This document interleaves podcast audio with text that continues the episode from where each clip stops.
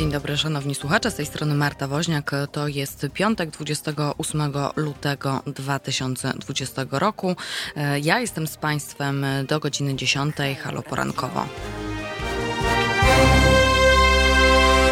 No i już. I dzień dobry. Dzień dobry Pani Halino, dzień dobry Kimer. Witam Państwa serdecznie. Jeżeli są Państwo po tej drugiej stronie, koniecznie proszę dać znać. Siódma godzina jest ciężka jednak.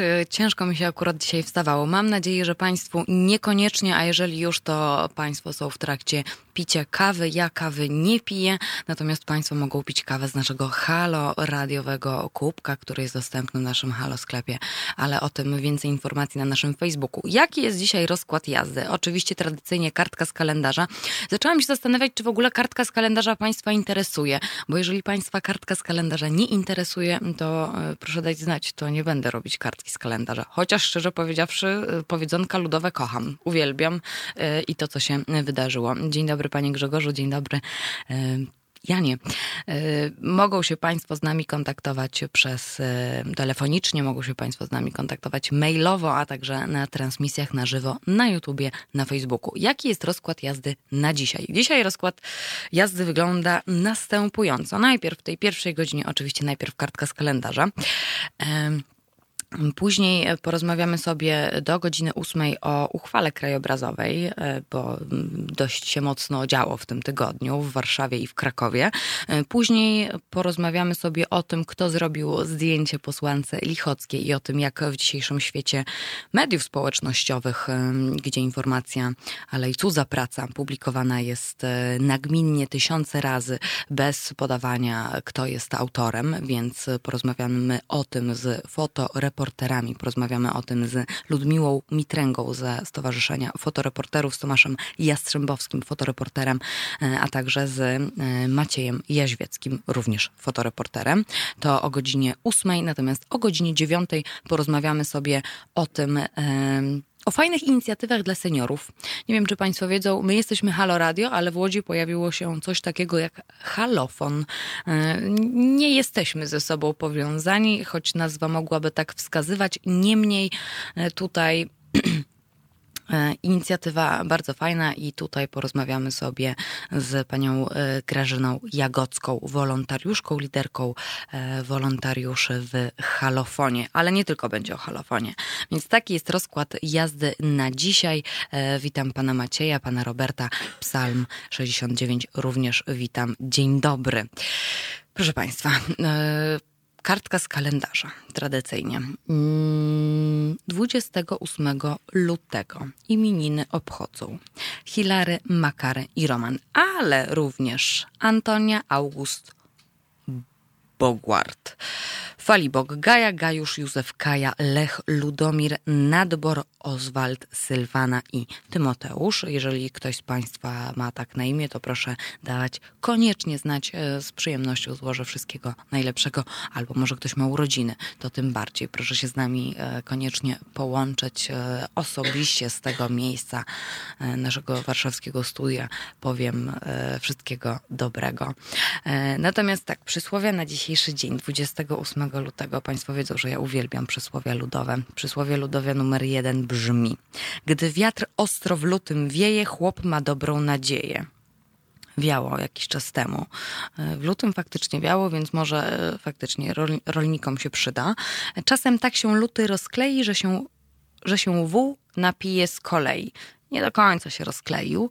E, po lutym marzec śpieszy, koniec zimy wszystkich cieszy. Temperatura, temperatura aktualnie w Warszawie 0 stopni. Dzisiaj ma być niby 5, jutro ma być 7, a w niedzielę 9. Trochę jest taki powiew wiosny, ale yy, nie wiem jak Państwu, ja jestem z mrzluchem i mnie jest cały czas zimno i czekam faktycznie raczej na lato. Pewnie będzie Pewnie będzie bardzo gorąco, ale to y, zobaczymy. Zobaczymy. Nie sprawdzałam, jakie są prognozy synoptyków, tym bardziej naukowców amerykańskich, jak to się lubi e, sprawdzać i mówić. E, może Państwo sprawdzali, jakie to będzie lato, ale ja w ogóle mam dla Państwa e, inne pytanie na dzisiejszy dzień, na cały dzisiejszy dzień właściwie. Chodzi mi o inicjatywy dla seniorów. Czy znają Państwo, czy Państwo popierają i jak co co można zrobić, żeby seniorom w tym kraju żyło się lepiej. Po, politycznie nie, niekoniecznie, ale społecznie.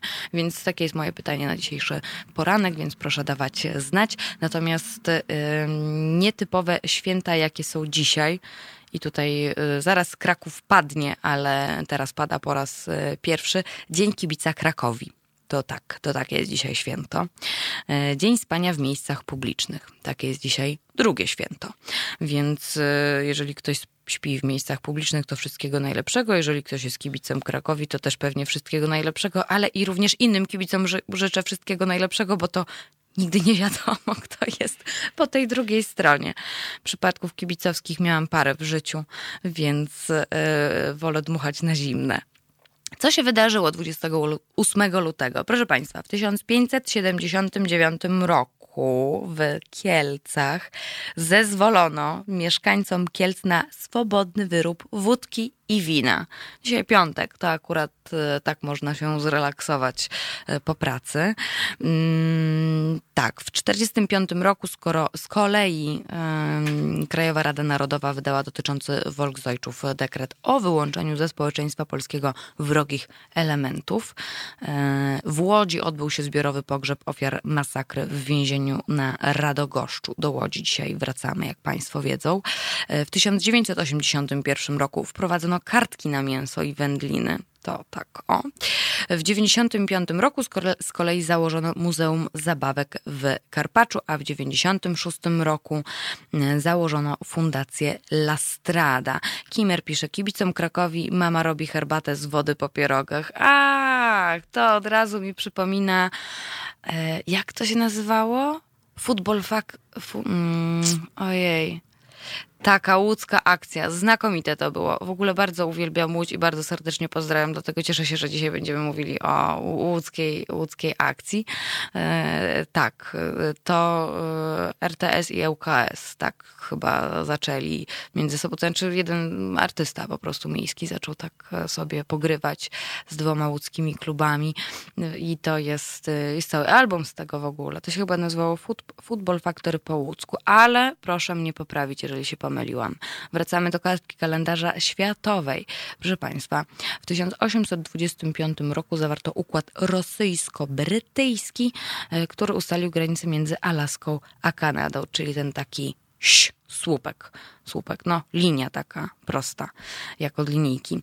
E, w 1892 roku e, Diesel, Rudolf Diesel opatentował silnik spalinowy, to dla fanów motoryzacji. E, w, 20, w 1922 roku mm, Egipt e, proklamował niepodległość od Wielkiej Brytanii. W 1959 roku wystrzelono pierwszego w historii satelitę orbity polarnej Discover One. E, orbita polarna to ta orbita satelity przebiegająca nad biegunami albo w ich pobliżu. W 1994 roku mm, mieliśmy e, podczas wojny w Bośni e, była pierwsza w historii akcja militarna NATO. To cztery serbskie samoloty bojowe zostały zastrzelone zastrzelone, zestrzelone w strefie zakazu lotów nad Bośnią. W 2003 roku, przenosimy się do Czech, Wacław Klaus został wybrany na prezydenta, a w 2013 roku papież Benedykt XVI zrezygnował z urzędu już tak oficjalne. Oficjalnie John Smith pisze, lepsza jest woda po parówkach. To a propos tych, że kibicom Krakowi mama robi herbatę z wody po pierogach. Oczywiście, proszę Państwa, to wszystko z przymrużeniem oka. Kto się urodził?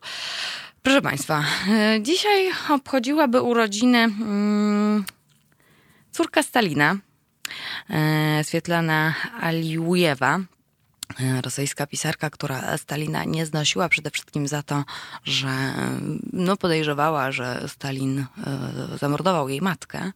To było jego drugie małżeństwo. E, w 30 roku z kolei urodził się amerykański fizyk Leon Cooper, który Nagrodę Nobla otrzymał w 72 roku za sformułowanie teorii nadprzewodnictwa. To jest tutaj akurat zjawisko kwantowe, ogóle e, niemożliwe do wyjaśnienia na gruncie fizyki klasycznej i ja bym tak mogła. Może jest pan Kuba z Amsterdamu, który chciałby zadzwonić i wyjaśnić, na czym to polega, albo ktoś z Centrum Nauki Kopernik, kto nas słucha e, i wyjaśnić, co to jest to nadprzewodnictwo, teoria nadprzewodnictwa. W 1962 roku, proszę Państwa, wszystkiego najlepszego Panie Tomaszu Zubilewiczu, czyli polski prezenter pogody. Dzisiaj obchodził urodziny. No i fani piłki nożnej z pewnością będą pamiętali, że dzisiaj Arkadiusz Milik również obchodzi urodziny. E, proszę Państwa, dlaczego w Polsce jest brzydko? O tym porozmawiamy sobie już za moment. E, natomiast a propos mojego pytania o akcjach dla seniorów, e, Kimer napisał, moja żona prowadzi innymi treningi chińskich sztuk walki dla seniorów na Uniwersytecie Trzeciego Wieku i to jest doskonała sprawa. W Niemczech takie zajęcia są refundowane przez państwo. Ekstra, bardzo super. Akcje dla seniorów bardzo lubię, o Uniwersytetach Trzeciego Wieku też sobie powiemy trochę mniej, bo bardziej skoncentrujemy się na halofonie, natomiast ja teraz Państwa zostawiam z Tupakiem i zaraz mówimy sobie o, komentujemy, co Państwo sobie myślą o tym, o uchwale krajobrazowej, co to właściwie jest. E, wiedzą Państwo, chodzi po prostu o reklamy, szyldy, tak zwane szmaty reklamowe, bardzo nieładnie, no ale tak się już przyjęło kolokwialnie, że reklamy nazywamy szmatami. Mm, no i mogą Państwo powiedzieć, czy w Polsce jest brzydko, czy nie brzydko, bo od tego sobie zaczniemy kolejne wejście, ale ja teraz zostawiam Państwa z Tupakiem.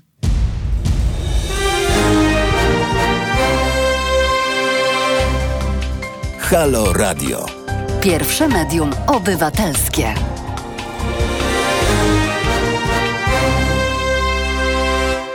Na zegarach 7.17, a my mówimy sobie teraz o uchwale krajobrazowej. Jest taki portal na Facebooku, strona, która mm, nazywa się Uchwała Krajobrazowa i tam są różnego rodzaju doniesienia z różnych miast, jak wygląda sytuacja z reklamami, z banerami itd., tak itd. Tak jak wygląda sytuacja w Państwa mieście, proszę dać koniecznie znać pod numerem telefonu.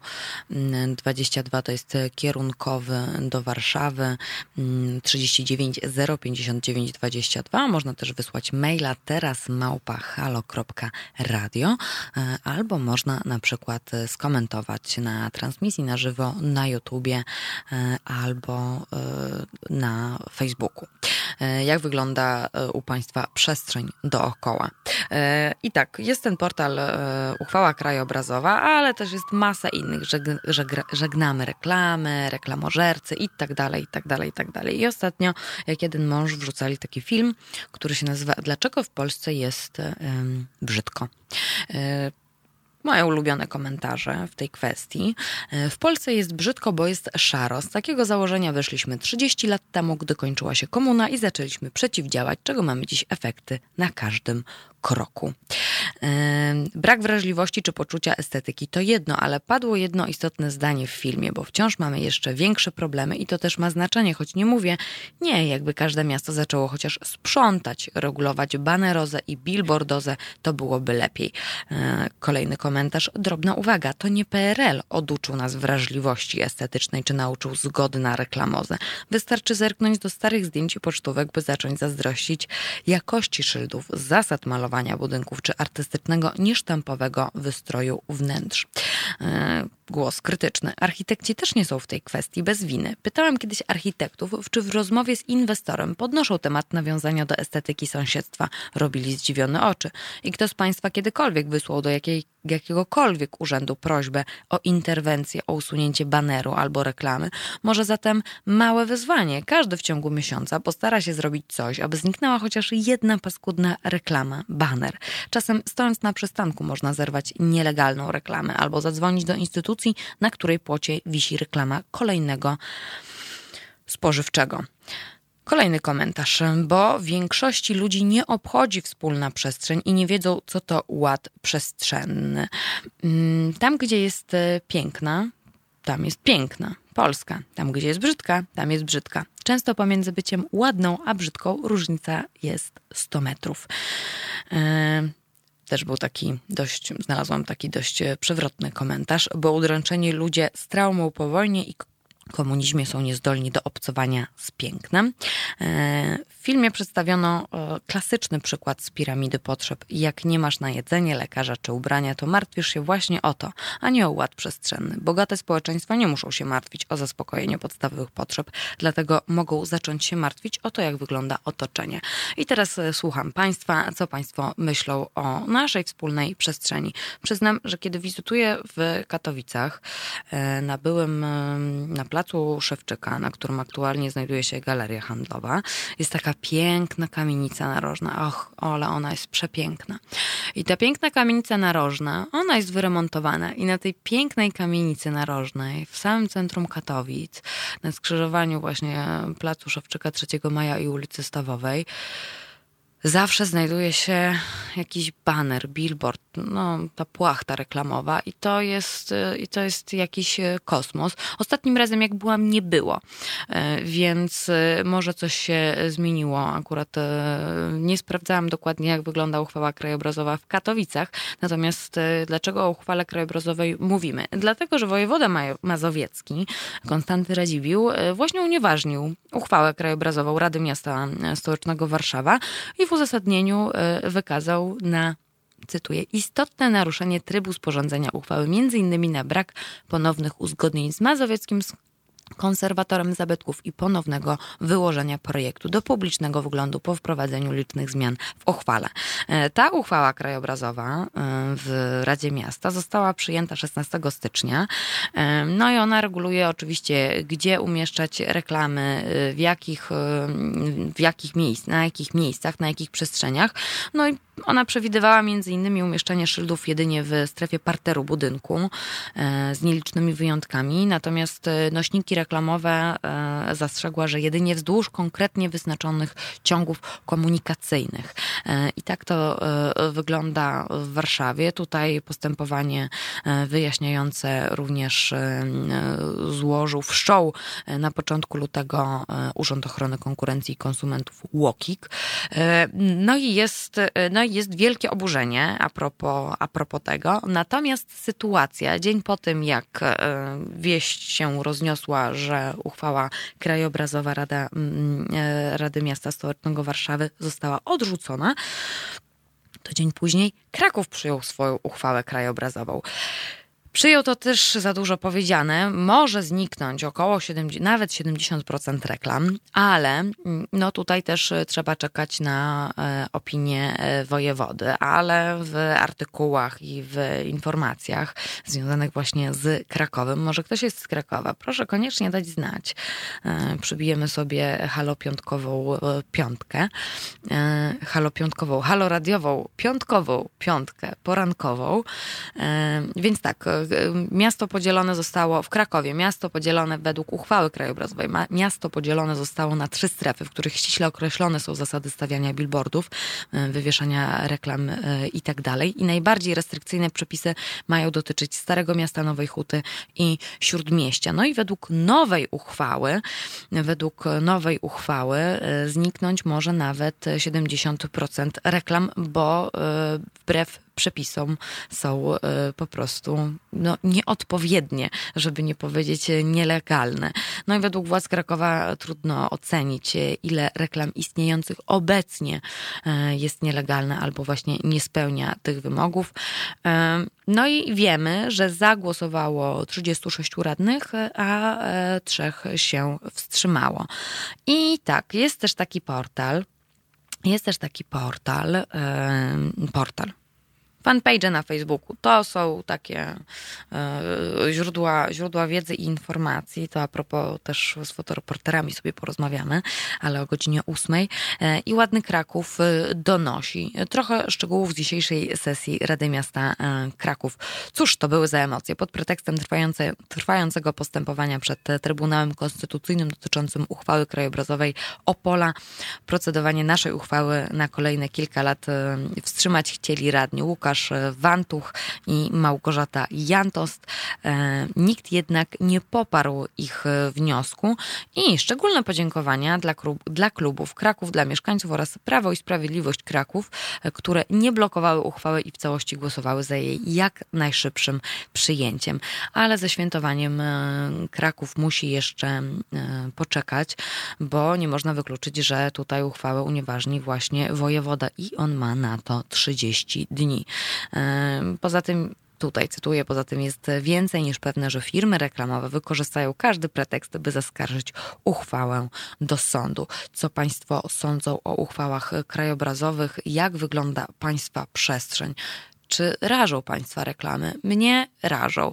Myślę, że no nie wiem, no pewnie nie znam się na tym też jakoś szczególnie, ale gdyby szyldy były właśnie tak, mm, takie ładniejsze, szyldy, szyldy, bo o szyldach też jest mowa w uchwale krajobrazowej. Gdyby szyldy były ładniejsze, takie bardziej spójne w tych takich częściach reprezentacyjnych miast, to zupełnie inaczej. Aczkolwiek nie zapominajmy też, że y, byłoby miło, gdyby nie wykluczać też e, innych dzielnic, e, większych miast, tych bardziej oddalonych od centrum, i żeby też tam zapanował jakiś taki porządek, a nie chaos, że jest po prostu plakat na plakacie. Zresztą o tym wielokrotnie pisał również reporter Philip Springer, więc Państwa odsyłam.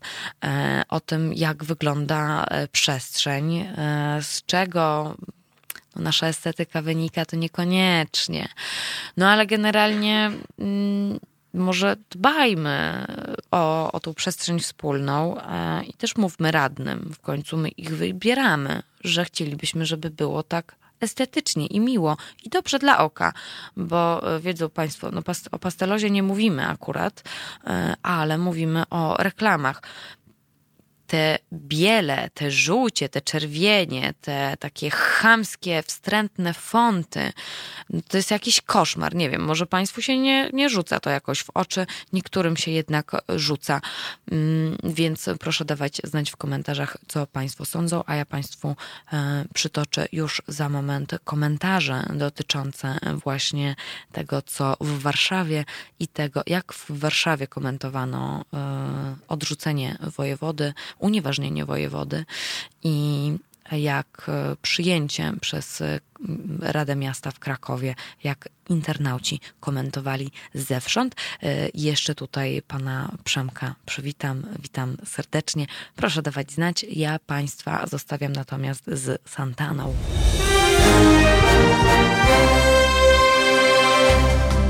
Halo Radio. Pierwsze medium obywatelskie.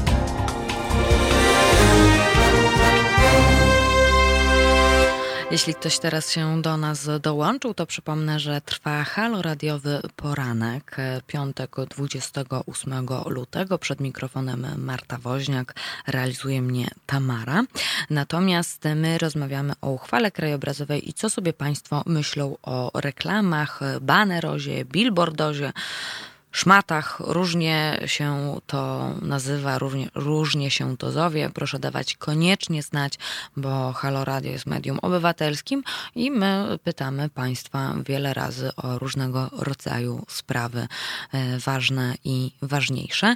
E, sytuacja z uchwałą w Krakowie wygląda e, komentatorsko następująco. Będzie podobnie jak w Mazowieckim. Ładny Kraków odpisał użytkownikowi, że nie nie można tego wykluczyć, więc szampana póki co nie otwieramy. Główny powód unieważnienia uchwały w Warszawie jednak u nas odpada, bo przegłosowana została wersja, która była wyłożona i opiniowana. Wszystkie poprawki wycofano lub odrzucono. Natomiast pojawił się również komentarz i on jest dość długi. No i jakiś głos rozpaczy tutaj jest. Cytuję: To porażka dla przedsiębiorców oraz właścicieli gruntu. A w momencie, gdy Trybunał Konstytucyjny stwierdzi naruszenie zasad konstytucji, a zostały naruszone prawa własności, prawa nabyte oraz została pogwałcona zasada równości podmiotów gospodarczych wobec prawa oraz faworyzuje się tylko niektóre podmioty gospodarcze, w tym gminy miasto Kraków, to gmina będzie musiała wypłacić bardzo duże odszkodowanie, a winni będą radni, którzy przegłosowali tak głupią ustawę, sami twierdząc, że źle przygotowali przygotowaną, tylko uchwalają po to, żeby uchwalić. Przewodniczący Rady Miasta już na początku zasugerował, że mieszkańcy są za tą uchwałą, a tak naprawdę ankieta została zamknięta, nie można brać udziału, a wcześniej było przeprowadzone bardzo wybiórczo, a nie wśród osób zainteresowanych. Nie trafiła do żadnych firm. Jeden z radnych powiedział, że uchwała jest źle przygotowana, ale trzeba za nią zagłosować, a potem się będzie ją naprawiać, że nada. E, to jest chyba zdecydowanie głos jakiegoś przedsiębiorcy. E, no proszę Państwa, no jakby, a nie wśród osób zainteresowanych, czyli uchwałę krajobrazową powinniśmy przeprowadzać z, rekla- jakby z ludźmi y, produkującymi reklamy. No świetnie, ale są też ludzie, którzy w, tym, w tych miejscach żyją i czy im się to podoba, czy nie, będą musieli wtedy patrzeć cały czas na, no przepraszam bardzo, gdyby te jeszcze reklamy były jakieś ładne. Mm, nie wiem, czy Państwo śledzą polskich ilustratorów. Polscy ilustratory robią, ilustratorzy robią super rzeczy. Są bardzo ładne, są bardzo estetyczne. Tutaj znowu wrócę do Łodzi, bo w Łodzi y, na przykład w. Hmm, Łódź Fabryczna. Na dworcu Łódź Fabryczna y, y, również są różnego rodzaju takie trendy y, przestrzenne, kolorowe, które wyglądają trochę jak reklama. No i to są bardzo ładne ilustracje. Są nienachalne, można sobie stanąć, można sobie zrobić zdjęcie i to wygląda ładnie. Naprawdę reklamy mogą wyglądać ładnie, ale to nie jest tylko skierowane, no tak, no rozumiem, że to jest do wszystkich skierowane, no ale jakieś poczucie estetyki powinno być. Proszę Państwa, jak się wyjeżdża z większego, większego miasta, e, jak się wyjeżdża z Warszawy, jak się e, jedzie przez różnego rodzaju autostrady, no to to jest jakiś koszmar, po prostu coś strasznego. E, no, nie jest to fajne. I o tym na przykład super właśnie teraz napisał Kimer. Uchwała regulowała również kwestię krzykliwych reklam w pasie drogowym rozpraszających kierowców w imię głupiej wojenki pisowskiego wojewody z Trzaskowskim i w obliczu nowych nowych przepisów o pierwszeństwie pieszych zginie więcej ludzi. Trudno mówić, czy zginie więcej ludzi, czy nie, ale faktycznie y, trzeba też myśleć o kierowcach. Bezpieczeństwo na drogach jest super ważne. Y, Robert y, pisze: Niestety w każdej dziedzinie życia bywa tak, że rzeczy ambitne się nie sprzedają, więc i tu nie może być ładnie, czysto i zgodnie z jakimś kodeksem. Dalej będziemy żyć w bałaganie wizualnym. Przemek e, napisał: Ja używam pojęcia zaczerpniętego z utworu Spowiedź Święta Gazika reklamowy syfilis. No właśnie, tylko że problem polega na tym, że nasi radni, których sobie wybieramy i którzy sobie ustalają taką uchwałę krajobrazową i oni rozmawiają z mieszkańcami, mieszkańcami są również reklamodawcy, no to później sobie głosują albo nie głosują, no i później 30 dni trzeba czekać na opinię wojewody. Więc e, sytuacja jest taka, że nie mamy na to niestety wpływu. Aczkolwiek to akurat bardzo fajnie, że e, tak jak walimy cały czas w PiS, że jest taki śmaki i owaki, tak na przykład radni PiSu z Krakowa chcieli taką uchwałę krajobrazową fajną, gdzie nawet 70% reklam z Krakowa może zniknąć, więc nie jest aż tak, aż tak źle. Proszę dawać znać, czy Państwa wkurzają reklamy, czy Państwa reklamy nie wkurzają, bo to jest dość istotne. Zakładam, że Państwa wkurzają, ale chciałabym poznać, powiedzieć, poznać właśnie dlaczego, argumenty za i przeciw, bo to przecież też jest ważne. Kolejny komentarz, który Państwu przytoczę, to branża reklamowa od 30 lat nas obraża. Niestety nie tylko słowami. Zapraszanie firm reklamowych do udziału w porządkowaniu krajobrazu to jak zapraszanie złodzieja do prac nad kodeksem karnym. Rozbawił mnie ten komentarz, e, ale faktycznie zapraszanie firm reklamowych do tego, to a propos tego mm, przedsiębiorcy, co wcześniej taki długi komentarz e, zamieścił, a propos tego, że się faworyzuje albo nie faworyzuje i dlaczego przedsiębiorstwa nie mogą brać udziału i się ich nie pyta, co one o tym myślą, że tutaj jest przecież e, uchwały krajobrazowe godzą w prawa własności nabyte i została pogwałcona zasada równości podmiotów gospodarczych. Y, myślę, że problem też jest taki, że kiedyś ktoś na to pozwolił i teraz jest to bardzo trudno odkręcić, bo jak się człowiek do czegoś przyzwyczai, jak się człowiek do czegoś przyzwyczai, tutaj myślę człowiek przedsiębiorca, e, no to później jest mu bardzo trudno przez to, przez to przejść. No reklama jest dość brutalna. E, postaram się Państwu kiedyś o reklamie opowiedzieć, e, ale to jeszcze nie teraz. Może w marcu akurat się uda o tym, o tym jak funkcjonują reklamy, jak na nas działają. Natomiast no, cały czas uchwała krajobrazowa w Warszawie Warszawie jest y, problematyczna. E, no i co? No i odwołania będą. Odwołania będą. Proszę dawać znać, co Państwo sądzą. E, ja przypominam na zegarach 7.39 o godzinie 8, bo już słyszę, że goście przychodzą, więc się bardzo cieszę. Za chwilę porozmawiamy sobie o innych estetycznych rzeczach. Estetycznych. O fotoreporterach będziemy rozmawiać od godziny 8, ale to od godziny 8. Natomiast jeszcze cały czas czekam na Państwa komentarze w sprawie, czy Państwu się podobają reklamy, a może po tej drugiej stronie jest jakiś przedsiębiorca i chciałby się wypowiedzieć.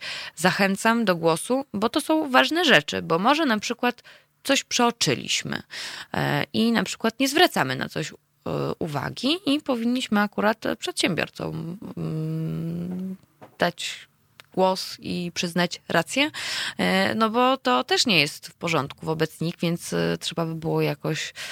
No nie wiem, proszę Państwa, musicie Państwo sami na to odpowiedzieć. Tamara się tutaj teraz ze mnie śmieje na moje niewiedzenie, ale przecież e, mamy dialog. Proszę Państwa, proszę dawać znać. Ja do Państwa wracam już za moment, natomiast przypominam Państwu, że cały czas mogą się Państwo z nami kontaktować. Mm, no i teraz Moloko.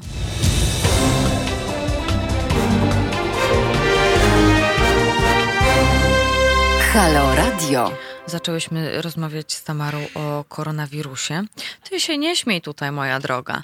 Zaczęłyśmy rozmawiać o koronawirusie. Proszę Państwa, ja jestem wielką panikarą e, i w związku z tym, że ja jestem panikarą, to postanawiam e, sobie zrobić jutro o godzinie, między godziną 11 a 13 w sobotę, bo słyszymy się, jeżeli ktoś nie wie. E, między godziną 11 a 13 jutro będziemy rozmawiać o koronawirusie i będziemy się łączyć z Pekinem. Także tak, bo tam, bo Tamara mówi, że tam a głupoty, a ja mówię, że o mój Boże, co teraz, co teraz, co teraz. E, panikarą jestem. A chciałam Państwu tylko powiedzieć, że dzisiaj na przykład e, Ministerstwo Zdrowia Litwy potwierdziło przypadek u siebie. No i co? No i co? Wczoraj Dania. Wczoraj Dania. Oj, Tamara, nie śmiej się tak. Słychać cię też. Wczoraj Dania yy, i Estonia, a dzisiaj już Litwa. Więc to jest tylko chyba kwestia czasu. Ale y, o koronawirusie jutro, przepraszam, ale tak mnie jakoś tutaj ten. Yy, wracamy do, wracamy do, wracamy do uchwały krajobrazowej. Pan Przemek dopisał jeszcze. Negatywny stosunek do reklam wynika w dużej mierze z ich jakości. Zarzuca się nas reklamami tworzonymi w oparciu o jeden schemat. Ile można patrzeć na lejące się mleko, orzeszki i czekoladę? No tak. To znaczy, to jest jedna e, część tych reklam, ale yy, dla mnie, ten, tak mi się wydaje, że uchwała krajobrazowa to jest też jednak yy, coś takiego dotyczącego właśnie w takiej przestrzeni płachty na budynkach ładnych, to jest, y, no to jest strzał w stopę, no. To jest okropne. Proszę Państwa, ja sobie robię amatorsko zdjęcia telefonem. To się podobno nazywa fotografia mobilna. No i ja widzę taki, taką piękną kamienicę, kocham kamienicę. I ja nie mogę sobie zrobić zdjęcia. Ja widzę pod nią, że ona ma potencjał na zdjęcie. I nie mogę sobie zrobić, bo jest jakaś płachta na niej. To jest jakiś koszmar po prostu. Jakiś jakiś jeden wielki koszmar. Miasto jest nasze również skomentowało. Wojewoda Radziwił, a wraz z nim cały rząd PiS zapisał się dziś w historii Warszawy jako obrońca syfu reklamowego. To kolejna z serii wielu decyzji polityków, którzy stawali po stronie interesów lobbystów zamiast bronić interesu miasta i mieszkańców. Hańba. Wierzymy, że uchwała obroni się w sądzie, ale do czasu wyroku nie będzie obowiązywała, a to może potrwać nawet kolejne trzy lata. Pan Robert mówi, z drugiej strony ciężko będzie cokolwiek zmienić, wiedząc jaki gust mają rodacy i jaka jest mentalność. Niestety. No właśnie, no to też jest, to też jest problematyczne.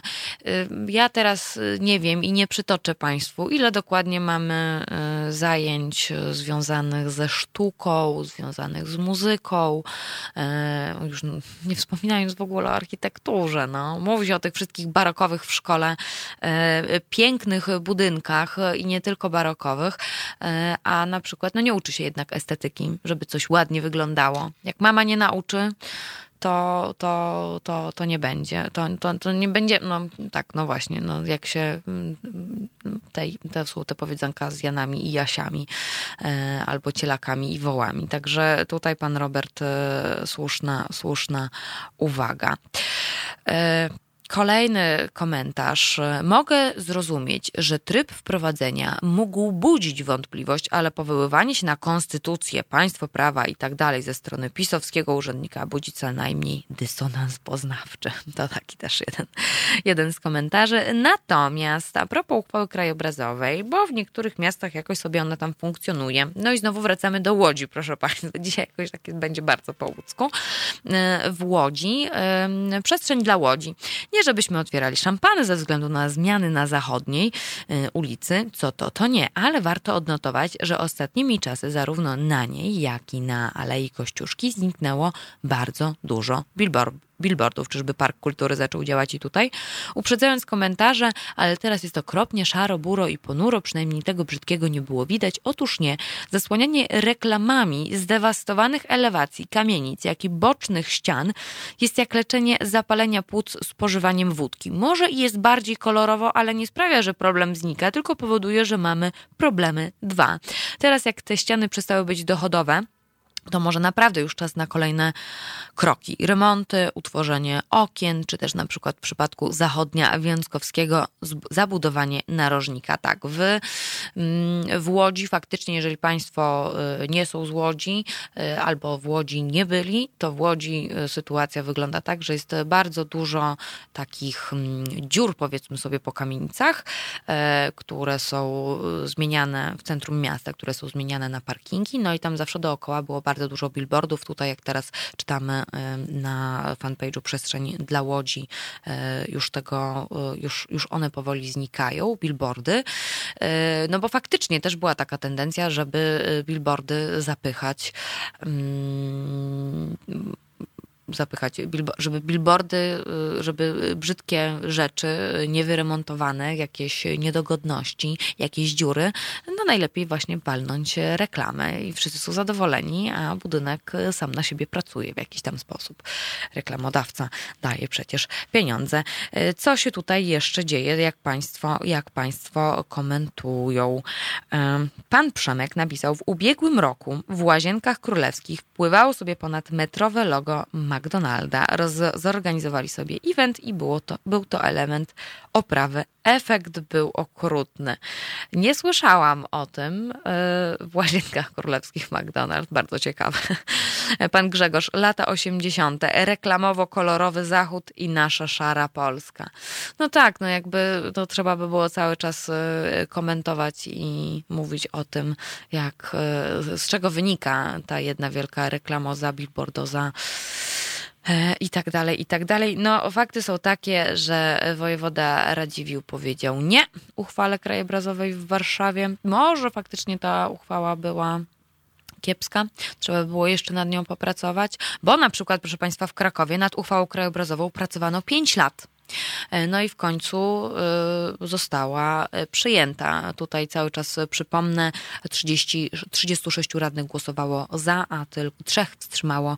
Nikt nie był przeciw. I to jest na przykład fajna wiadomość, więc może Warszawa powinna brać przykład z Krakowa i zapytać kolegów radnych krakowskich, jak sobie poradzili z pewnymi kwestiami, a nie, że później przychodzi wojewoda i mówi, że nie. No, jeszcze też nie otwieramy szampana, jeżeli chodzi o Kraków, bo tutaj wojewoda e, krakowski, e, krakowski, przepraszam, wojewoda małopolski ma jeszcze 30 dni na odwołanie się od e, uchwały Rada Miasty, Rada, Rady Miejskiej. Proszę Państwa, na zegarach 7.53 my słucha, my jesteśmy jeszcze z Państwem porankowo do godziny 10. My, to znaczy ja i Tamara, już za moment będziemy rozmawiali o słynnym zdjęciu e, Joanny Lichockiej, które, e, które e, znają właściwie wszyscy, bo było wszędzie, nie tylko w internecie, ale było też we wszystkich możliwych mediach, bo oczywiście chodziło o to, że Joanna Lichocka ma w nosie pacjentów e, chorych na nowotwory, e, natomiast 2, miliard, 2 miliardy złotych e, polskich naszych idzie na propagandę telewizji polskiej. Mediów, mediów państwowych, tak to byśmy mogli chyba nazwać. I mm, sytuacja wygląda tak, że zanim o tym wszystkim, e, zanim pojawią się tutaj moi pierwsi goście, to chciałam tylko Państwu powiedzieć, że Halo Radio funkcjonuje tylko z Państwa wpłat i tylko dzięki Państwa wsparciu. E, tutaj o żadnych dotacjach nie ma mowy. E, państwo są naszymi słuchaczami, Państwo są naszymi równocześnie darczyńcami. Dlatego będę Państwa odsyłała do wspierania nas. Będę Państwa odsyłać na naszą stronę internetową www halo.radio ukośnik SOS. Tam są metody płatności, formy płatności, jak mogą Państwo nas wspierać, a mogą Państwo też zostać naszym patronem na stronie Patronite. Także tam również odsyłam. Natomiast y, o fotoreporterach już za moment y, po Dajanie Roz. Słyszymy się za moment. Halo Radio. Minęła godzina ósma, to jest Halo Poranek. Przypominam Państwu w Halo Radiu, jedynym takim medium obywatelskim w Polsce. Ze mną w studiu już są goście, ale zanim ich przedstawię, powiem o czym będziemy rozmawiać. Będziemy rozmawiać o pracy fotoreporterów, o fotoreporterów, ale rozpoczniemy sobie od słynnego zdjęcia Joanny Lichockiej. Kto je właściwie zrobił? Czy Państwo wiedzą i czy Państwo publikując je również u siebie e, podpisywali je autorem? O tym teraz. Ach, te wejścia, te wejścia, te wejścia. Drodzy Państwo, szanowni słuchacze, e, ze mną w studio e, trójka gości. Niespotykanie, bo zazwyczaj albo spotykam się z kimś e, tak jeden, albo dwa, a tutaj już mam e, trójkę gości. Ze mną w studio mm, Ludmiła Mitręga, prezeska Stowarzyszenia Fotoreporterów. Dzień dobry. Ze mną również Tomasz Jastrzębowski, fotoreporter z agencji Foto Olimpik i z agencji fotograficznej Reporter. Dzień dobry. A także Maciej Jaźwiecki, fotoreporter agencji Gazeta, Gazety Wyborczej. Dzień dobry. Witam serdecznie. Tutaj bliżej bym się poprosiła o przysunięcie, żebyśmy się dobrze słyszeli. To tak, proszę Państwa, e, słynne zdjęcie Joanny Lichockiej znamy. E, to z tym środkowym palcem gest Lichockiej, różnie to się w internecie nazywało. E, no i e, zaczniemy, zaczniemy właśnie od tego. Ono było wszędzie na każdym portalu, w każdym dzienniku, na stronach internetowych. Oczywiście były również e, jego różnego rodzaju e, wariacje i niewariacje. E, no i zdjęcie posłanki Joanny Lichockiej pokazującej środkowy palec wykonane przez Macieja Świeckiego z Gazety Wyborczej i Tomasza Jastrzębowskiego z agencji Reporter bezprawnie wykorzystano w nielicznych publikacjach internetowych, ale okazuje się, że nie do końca. Autorem ma być fotoreporter z Rzeczpospolitej. E, fotoreporter to zaraz wyjaśnimy, jaką ma rolę. Natomiast e, Jakub Czermiński, tak się nazywa e, dokładnie fotoreporter. I teraz tak, e, chciałabym wyjaśnić, e, Państwo może mi odpowiedzą, jak wygląda sytuacja podpisywania zdjęć w mediach. To ja pierwsza? Proszę. Nie wygląda. Czyli nie ma y, pod, jakby w y, mediach, nazwijmy je y, społecznych, tak, czyli w internecie, ogólnie przyjęło się, że zdjęcia są. I one są osobnymi bytami od autora. W związku z tym nie podpisuje się autorów zdjęć. To jest rzadkość. Nad czym ubolewamy, bo to jest e, podpis autora pod zdjęciem szczególnie reporterskim, przez nas nazywanych informacyjnymi zdjęciami. Jest bardzo ważny, bo moim zdaniem pełni funkcję autoryzacji fotografii. Tak? Autor e, bierze odpowiedzialność za to, co udostępnia w przestrzeni publicznej. I tutaj na przykład był taki wątek, tam ta sytuacja jakby z panią Lichocką była y, specyficzna, czyli najpierw pani Lichocka po głosowaniu usiadła w ławach poselskich i pozdrowiła y, osoby siedzące vis-a-vis. E, I tą sytuację sfotografowało dwóch fotografów, to wiemy. Nie znamy autora jakby najpopularniejszej publikacji, która się pokazała chyba po raz pierwszy na Twitterze y, posłów y, Platformy Obywatelskiej. A drugim ujęciem y, jest ujęcie fotografa z Rzeczpospolitej. A potem ta sytuacja, kiedy posłowie zaczęli wyjaśniać sytuację, co się wydarzyło, pani Lichocka przy objaśnianiu wykonała ten sam gest lub podobny wielokrotnie i wtedy już wszyscy to zrobili, czyli moi koledzy też to zrobili.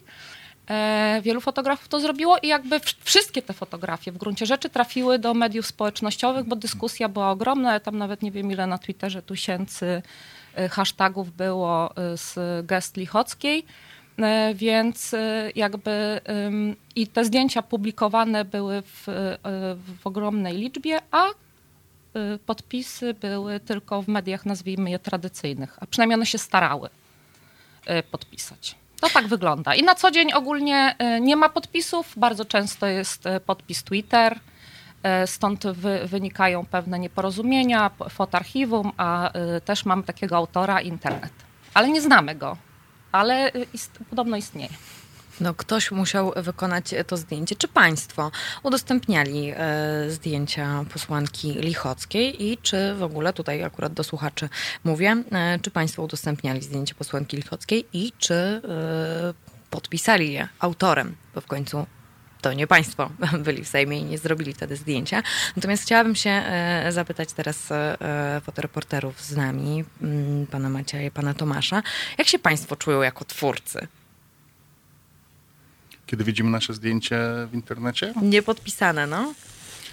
To jest tak, że w, są dwa uczucia, tak? Znaczy pierwsze to jest e, uczucie generalnie radości, a drugie to jest uczucie rozczarowania. Hej, to ja zrobiłem. Ale gdzie jest tak, mój podpis? Ale tak gdzie, tak naprawdę, ja? bo tak naprawdę e, to jest nasza praca, tak? My, my idziemy tam zrelacjonować pewne wydarzenie. E, zarabiamy na sprzedaży zdjęć, tak? Jesteśmy fotoreporterami agencyjnymi, więc jakby nasze wynagrodzenie jest ściśle uzależnione od tego, ile, ile tego towaru po prostu zostanie sprzedane, opublikowane.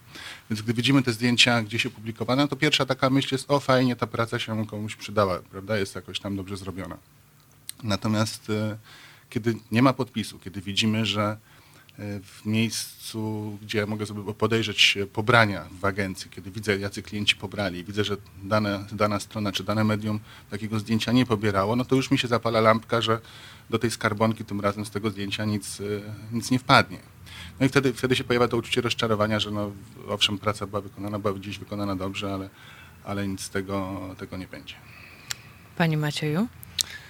No, ja mam podobnie. To znaczy, jest pewna satysfakcja, kiedy e, zdjęcie, które robimy, kiedy znajdujemy się w jakiejś sytuacji, szczególnie kiedy temperatura w sytuacji jest dosyć wysoka. E, mam na myśli tutaj e, albo jakieś uliczne spięcia, albo, albo miejsce, gdzie naprawdę wrze i uda nam się uchwycić jakiś wyjątkowy kadr, czy jakąś, właśnie jakąś osobę, która robi coś, co może mieć znaczenie E, pamiętam, teraz przychodzi mi do głowy taki, e, takie zdjęcie, mnie tam wtedy nie było, natomiast e, kilka lat temu było głosowanie na dwie ręce.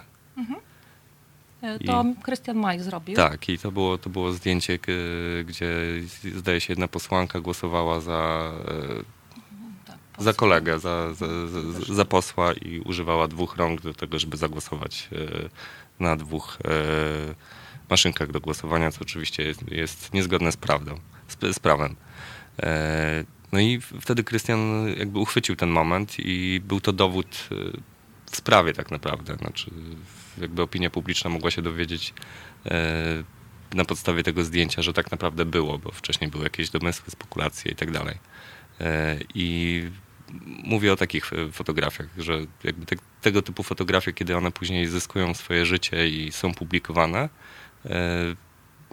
przez media i są też szerowane w social mediach, no to zwykle temu towarzyszy jakieś poczucie satysfakcji. Natomiast no, kwestia jakby podpisywania zdjęć jest czymś zupełnie odrębnym. I e, chciałbym tutaj też powiedzieć, że e, podpisywanie zdjęć e, nie powinno być traktowane, bo nie jest przywilejem. To znaczy, to nie jest tak, że e, ktoś, e, kto podpisuje zdjęcia, jest dla nas miły, że to robi, tylko po prostu tak powinno być. Dlaczego o tym rozmawiamy? Ponieważ Stowarzyszenie Fotoreporterów e, podniosło raban a propos Mhm. podpisywania zdjęć, a propos e, praw fotoreporterów. E, Pani Ludmiło, mogłaby Pani coś powiedzieć więcej? Nie Dlaczego wiem, się to rabanem. Staram się. korzyliście? Po prostu od tego jesteśmy. Jak założyliśmy organizację trzeciego sektora, pozdrawiamy wszystkich, wszystkie organizacje trzeciego sektora z okazji wczorajszego święta. Założyliśmy po to, żeby wspierać fotoreporterów. Takich e, fotoreporterów, którzy po prostu e, pracują, bo oczywiście są fotoreporterzy artyści, którzy są uznawani, wywieszani w galeriach i tak dalej. E, ale jest bardzo wielu fotoreporterów, którzy wykonują taką e, pozytywistyczną pracę e, i obowiązek informowania ludzi o tym, co się zdarza.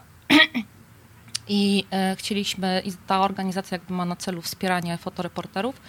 I ten problem, e, znaczy jakby niepodpisywanie zdjęć rzutuje na wiele spraw. E, I dlatego e, przy okazji popularności gestu pani Lichockiej postanowiliśmy mm, wyjaśnić też, dlaczego warto podpisywać autora. Oczywiście sprawa się skomplikowała w momencie, kiedy zorientowaliśmy się, że autorem y, zdjęcia y, tego pierwszego, najpopularniejszego, tak byśmy je nazwali, jest na razie dla nas autor anonimowy. E, Nie, nie, nie, nie postanowił się nie ujawniać, do czego oczywiście zgodnie z prawem autorzy mają prawo, ponieważ artykuł 16 ustawy prawo autorskie i prawa o prawach pokrewnych e, mówi, e, że autor może pod, znaczy podpisywać się imieniem, nazwiskiem, pseudonimem, może też pozostać anonimowy, ale to jest decyzja autora, nie publikującego.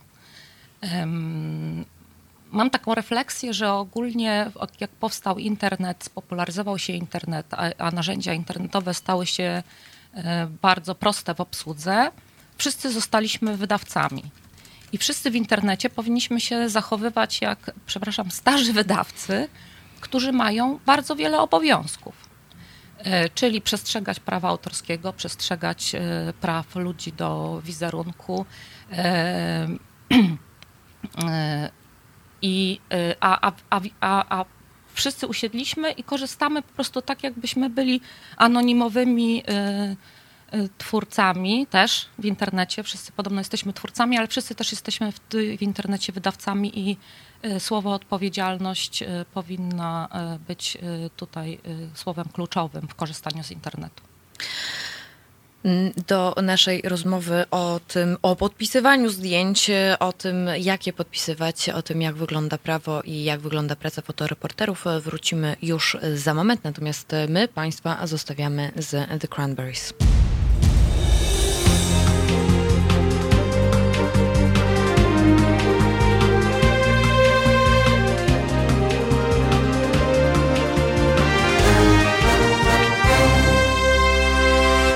Jeżeli ktoś teraz do nas dołączył, to przypomnę, że przed mikrofonem Marta Woźniak, ze mną w studio Ludmiła Mitręga, Tomasz Jastrzębowski i Maciej Jaźwiecki, e, fotoreporterzy, e, a także Stowarzyszenie Fotoreporterów. Rozmawiamy sobie o podpisywaniu zdjęć, a właściwie o ich niepodpisywaniu i jaka to jest karkołomna praca. Powiedzcie proszę, jak wygląda sytuacja e, w Polsce prawna związana z z fotoreporterką. E, Ja bym powiedziała tak, z podpisywaniem zdjęć jest to obowiązek ustawowy. Każdy, kto publikuje, zgodnie z tym, jak życzy sobie autor być podpisany, powinien e, to zrobić. Każdy. Nie tylko e, media tradycyjne, tak zwane tradycyjne czy analogowe w, w, w, papierze, tylko także w internecie. Każdy, kto publikuje, powinien oznaczyć autora zdjęcia czy innej formy utworu. A zdarza się, że media tradycyjne, papierowe nie publikują, znaczy nie podpisują autora? Zdarza się. To jest, to jest taka um, niestety przykra tradycja, e, która w mediach analogowych to były wyjątki. To jest Kiedy... błąd w sztuce. I błąd w sztuce, ale to były wyjątki. Ojej, co się tutaj Coś dzieje? Jakaś... Raban. E, chyba straż pożarna wyjeżdża. Powodzenia, oczywiście. E, e, więc e, to były wyjątki. W momencie, kiedy powstał internet, który miał być takim,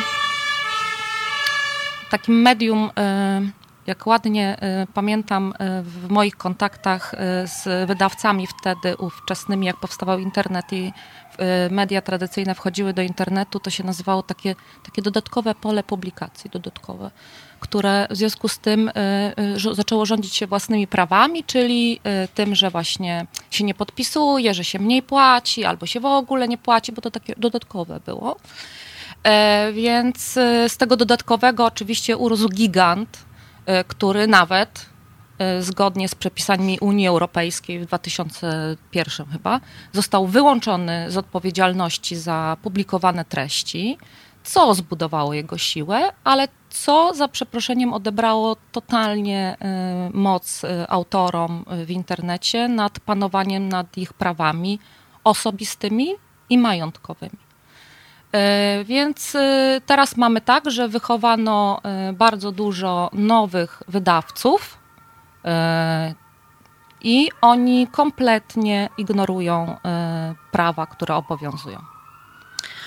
Panie Tomaszu, proszę opowiedzieć, jak pan znajdzie gdzieś swoje zdjęcie, to kontaktuje się pan z no, autorem publikacji, który powiela właściwie, właściwie pana pracę? To jest tak, że jeżeli to, to, to zdjęcie ja nim dysponuję, czyli ono jakby należy do mojej agencji, to wtedy tak, jeżeli ja to zdjęcie przekazuję innej agencji, no to wtedy jakby odpowiedzialność za, za to, za ściganie tych, y, tych osób spoczywa po stronie agencji. Natomiast jeżeli faktycznie to jest moje zdjęcie, no głównie zdjęcie sportowe, bo ja takie sam sprzedaję i widzę takie zdjęcia gdzieś opublikowane, no to wtedy po prostu piszę do danej osoby z prośbą o podanie danych do, do faktury. Ale do osób prywatnych też? Do osób prywatnych też. Do osób prywatnych nikt też. Jest prywatny bo... przecież. Jeżeli publikacja jest dostępna dla każdego, nie tylko dla moich znajomych, to nie mówmy o prywatności. Poza tym to, to, to nie jest też tak, że jakby można sobie wykorzystać zdjęcie, dlatego że nie wiem, że nie będę na nim zarabiał, tak? W związku z czym to jest taki dość częsty argument, że a ja nie, nie w celach komercyjnych, więc ja sobie to zdjęcie wezmę. No ale po naszej stronie była jakaś praca wykonana, były często jakieś koszty poniesione, żeby to zdjęcie powstało. W związku z czym jest to dla nas jest to po prostu produkt jak każdy inny. Jeżeli chcemy sobie udekorować dom, i idziemy do sklepu, to zanim zawiesimy obrazek na ścianie, idziemy do kasy, prawda? Jakby nie, nie chowamy go do, do, torby. Jeżeli chcemy sobie udekorować swoją stronę internetową, czy, czy na, na Facebooku sprawić, że on będzie jakiś nie wiem, fajniejszy, bardziej y, przyciągający uwagę i publikujemy zdjęcie, które nie jest, y, które, którego sami nie zrobiliśmy, no to niestety, ale trzeba znaleźć tego, tego autora i się z nim porozumieć, tak? No przeważnie oczywiście... są to zdjęcia, które z jakiegoś powodu są publikowane, to nie są przypadkowe fotografie. No tak, no bo oczywiście no. jakby no, my robimy jakby setki czy tysiące zdjęć, tak? Natomiast no, tylko nieliczne z nich stają się jakoś tam popularne, czy tak jak te, te, o których dzisiaj rozmawiamy, stają się jakimiś tam symbolami, które potem każdy chciałby opublikować. A jak wygląda sytuacja, mm, czy wtedy, kiedy y, wysyła Pan y, dane do faktury, to oni się stosują, wysyłają pieniądze, czy może usuwają? Najczęściej oczywiście usuwają, tak? Mhm. Przerażeni tym, że coś jest Są jakieś tak, konsekwencje to usuwają. z tego, tak? tak. tak.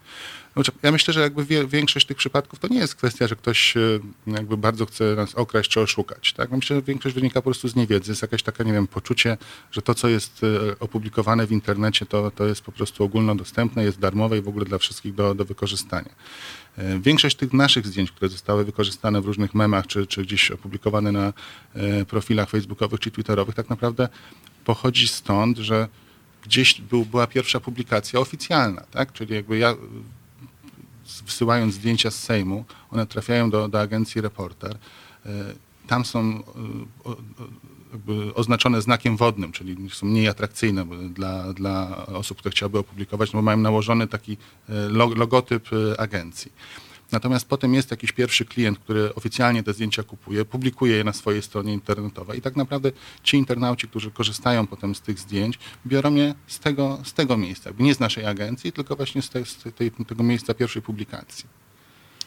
E, Panie Maćku, proszę powiedzieć, jak wyglądała, e, czy, czy również pan dochodzi tak e, jakby swoich praw? Czy w ogóle można, można dochodzić, bo tutaj są kwestie jakby, no znaczy, wiem. Ja w przeciwieństwie do e, Tomka nie sprzedaję zdjęć sam. E, to znaczy wszystkie, większość moich zdjęć, które robię, przepraszam, e, są zrobione dla Gazety Wyborczej i później są odsprzedawane za pomocą agencji Gazeta, która jest jakby jedną częścią też, też Gazety. I wszystkie tematy związane właśnie z dochodzeniem praw, z z niepodpisywaniem, z niepublikowaniem, e, znaczy z publikowaniem zdjęć e, przez osoby nieuprawnione do tego, które gdzieś pobrały czy pozyskały to zdjęcie w sposób no, niezgodny z prawem. E, wszystkimi tymi rzeczami zajmuje się agencja i ona wysyła jakieś żądania zapłat, czy prośbę o usunięcie, czy też poprzez dział prawny wchodzi na jakieś tam ścieżki prawne, żeby to uregulować. Więc ja osobiście się tym nie zajmuję. E, tutaj... Ale oczywiście, jeszcze kończąc, jeżeli widzę, że gdzieś moje zdjęcie zostało opublikowane i mam e, pewność, że jest to zdjęcie, które trafiło tam e, w sposób powiedzmy nielegalny, bo tak to trzeba nazywać, to zgłaszam to agencji, żeby ona podjęła jakieś kroki. Media społecznościowe też mają swoje własne regulaminy e, i tutaj e, wskazuje je nasz e, słuchacz Kimer. Pytanie do gości. W regulaminie na przykład Facebooka widnieje, że umieszczając zdjęcie w tym serwisie przynosimy prawa do zdjęcia na tegoż na Facebooka. Czy wówczas autor nadal ma to prawo do umieszczania jego podpisu pod zdjęciem? Analogicznie, reporter sprzedaje zdjęcie gazecie, a ona umieszcza je na Facebooku, przenosząc prawa na Facebooka. Co wówczas z podpisem? To ja odpowiem. E, prawa autorskie osobiste, do których należy podpis, tak samo jak kadrowanie, czyli integralność utworu, e, w tym znaczy w znaczeniu naszej fotografii, to, to chyba te dwa punkty mają największe znaczenie. E, to są prawa niezbywalne, czyli zawsze należą do autora i są wieczne. Czyli tak jak prawa majątkowe gaz wygaszane są po 70 latach od śmierci autora, i y, jakby prawa majątkowe trafiają do domeny publicznej, e, to prawa osobiste y, nie wygaszają się nigdy. Czyli nawet rzeczy z domeny publicznej powinniśmy podpisywać imieniem i nazwiskiem autora. To jest pierwsza rzecz. A druga rzecz, y, regulamin Facebooka mówi, że zdjęcia, które umieszczam, daje prawo użytkownikom, znaczy Facebookowi i użytkownikom Facebooka do udostępniania, czyli to ten przycisk udostępnij. E, I tak samo jest na Twitterze. Udostępnij. Gdyby sytuacja wyglądała w ten sposób, że poseł PO dostaje zdjęcie e, fotografa, e, który zrobił to zdjęcie, umieszcza je u siebie na Twitterze, a następnie wszyscy robią udostępnij, w ogóle nie, nic byśmy nie mówili, tak? Autor chce anonimowo udostępnić zdjęcie, pan y, poseł udostępnia je na Twitterze. Wszyscy cytują jakby y, zdjęcie od pana posła. Ale niestety nie. U nas w internecie, i to jest duży problem chyba w gruncie rzeczy polskiego internetu, y, robimy kopiuj, wklej. Nie robimy udostępnij.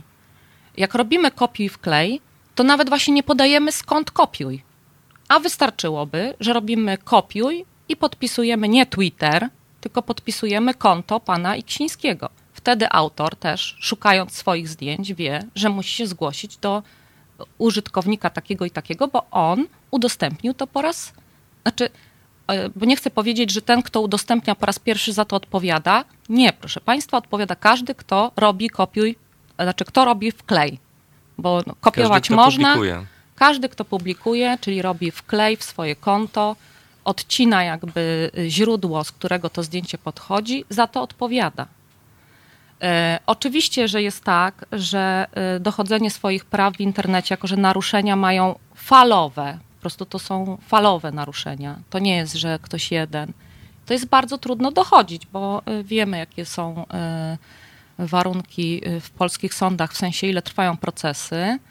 E, Sprawy praw autorskich są niezbyt e, jakby jasne dla wszystkich stron, włącznie z sędziami, to wiemy, ale już od lipca będzie e, nowy sąd e, zajmujący się wyłącznie sprawami własności intelektualnej i wtedy może będzie łatwiej.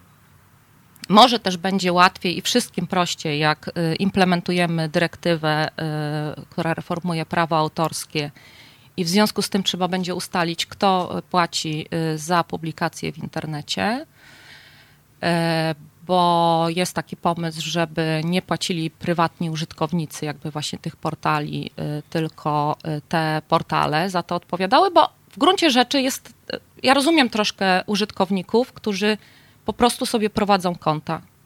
Y, Bardzo długo większość z nich y, nie zarabia. Jednostki wybijają się swoimi kontami w taki sposób, żeby potem zarabiać na swoich kontach. Więc powiedzmy sobie szczerze, większość ludzi rzeczywiście rozumiemy, że mówimy nie zarabiamy, ale niestety wszyscy karmimy gigantów. E, I musimy sobie zdać z tego sprawę, że wszyscy pracujemy na e, premię e, panów z Doliny Krzemowej.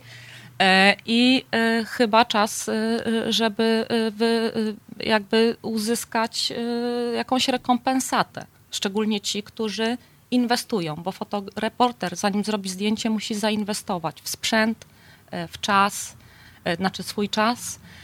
I ogólnie to nie jest tak, że zdjęcia powstają za darmo. Zdjęcia sportowe wymagają bardzo dużych nakładów finansowych. To nie jest tak, że każdy sobie komórką przyjdzie i zrobi y, zdjęcie roku. Oczywiście, że może się tak zdarzyć, ale ogólnie y, no, minimalne szanse. Mm, To teraz tak. To... Czyli, przepraszam, chciałam odpowiadając, y, nie, Facebook nie przejmuje praw, y, przejmuje je na tyle, y, żeby y, y, jakby udostępnianie w jego y, w imieniu. pro, pro, pro, No, program, w jego programie było legalne, ale udostępnij, nie, nie mówię, kopiuj wklej. Mm, A, mm, czyli tak, czyli możemy mówić o jednym wielkim złodziejstwie, tak na dobrą sprawę, o kradzieżach. Czy fotoreporterzy mogą zgłaszać zdjęcia jako kradzież? Tak. Be- Znaczy, wiem też, że często, znaczy po pierwsze, zgłaszają przyciskiem, y, który też jest w tym samym programie. E, W sama sensie na miałam taką sytuację, że, że na Twitterze pan mi chciał coś udowodnić i użył mojego zdjęcia. Ym, więc bardzo szybko, znaczy okazuje się, że na Twitterze to nie jest takie proste, bardzo długo trwa ten proces wypełniania, tam jest bardzo wiele skomplikowanych kliknięć. E, Więc pan zdążył już to wykasować, zanim ja to wypełniłam, więc nie wiem, jaka jest skuteczność Twittera, ale ogólnie wiem, że Facebook y, usuwa w momencie, kiedy się Narusza udowodni, że jest się właścicielem praw i żąda się usunięcia, to y, Twitter usuwa, y, Facebook usuwa dosyć sprawnie.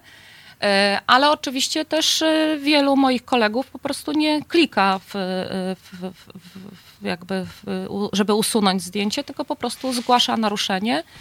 Y, I y, często są to tak oczywiste naruszenia, że sądy y, nie mają problemu z tym.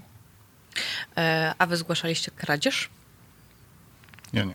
Nie, też nie. No, no Nie jesteśmy miałem. z tych, co to właśnie, my się jeszcze musimy nauczyć. A, czyli nauka jest po jednej i po drugiej stronie. A czy padły na przykład jakieś wyroki w tej sprawie, nie wiem, w Polsce, w Europie, na świecie? Były jakieś takie historie związane właśnie z kradzieżą zdjęć udostępnionych w internecie, e, e, bez podpisywania, nie wiem, w jakichś takich portalach, ogro- znaczy fanpage'ach ogromnych? O, oczywiście, że y, y, były, y, są. Naj, chyba takim, o którym warto wspomnieć, to jest orzeczenie Trybunału Europejskiego w sprawie publikacji. Historia wyglądała tak, to właśnie są te klasyczne moje prywatne konto albo nasza instytucja jest, te biblioteki na przykład w Polsce się tak tłumaczą jednej autorce, którą kradną y, permanentnie, że właśnie one są biedne i one y, dobrze robią, bo edukację, edu, edukują, w związku z tym mogą. im się należy. E, więc e, nie, nie należy im się. O, drogie biblioteki, uważajcie. E, chodzi o to, że tam była taka historia, że chłopiec w niemieckiej szkole, jak się nie mylę w niemieckiej, napisał pracę o czymś tam i zilustrował ją zdjęciem z internetu na ten temat. Następnie jego praca zdobyła uznanie w gronie nauczycieli i została opublikowana jeden do jednego w inter- na stronie szkoły. I to już była publikacja, w której Trybunał stwierdził, że w związku z tym, że oni zrobili właśnie to kopiuj wklej e, i opublikowali publicznie, czyli na stronie dostępnej dla każdego, to jest to publikacja, w związku z tym autorowi należy się wynagrodzenie. Bo oczywiście mamy ogromny problem, znaczy no nie tylko my, za granicą też, ale tam rzadziej, mamy problem ze zrozumieniem prawa cytatu. U nas na przykład prawo cytatu czyta się y, y, do momentu, w którym jest nam to wygodne, czyli sławny artykuł 25 chyba, o tym, jak to właśnie można cytować materiały udostępnione o temat, żeby nie było cenzury i właśnie można było informować o pani, o gestach czy innych wydarzeniach ważnych dla społeczeństwa. To jest takie prawo do rozpowszechniania już udostępnionych informacji właśnie dziennikarskich. Tyle, że tam jest punkt drugi, do którego już nikt nie dochodzi, bo cieszy się, że jest punkt pierwszy, a punkt drugi brzmi: e, autorowi z tego tytułu należy się wynagrodzenie. Oczywiście nie jest to wynagrodzenie pod hasłem e, odszkodowanie, czyli że mogę w związku z taką publikacją pójść i żądać niebotycznych kwot tylko po prostu należy się y, wynagrodzenie zgodnie tam na przykład z cennikiem y, da, da, danego autora, tak? E, tylko, że co chciałam powiedzieć, y, teraz mi umknęło to ja może dokończę później, jak sobie przypomnę, co chciałam w związku z tym powiedzieć. Przepraszam. E, my natomiast e, robimy sobie, my w studiu robimy sobie przerwę, a Państwa zostawiamy z muzyką, bo e, jak w takim wypadku mm, udostępniać coś, jak podpisywać poprawnie, to o tym już za moment, natomiast zostawiam Państwo, Państwa z The Clash. Halo Radio. Pierwsze radio z wizją.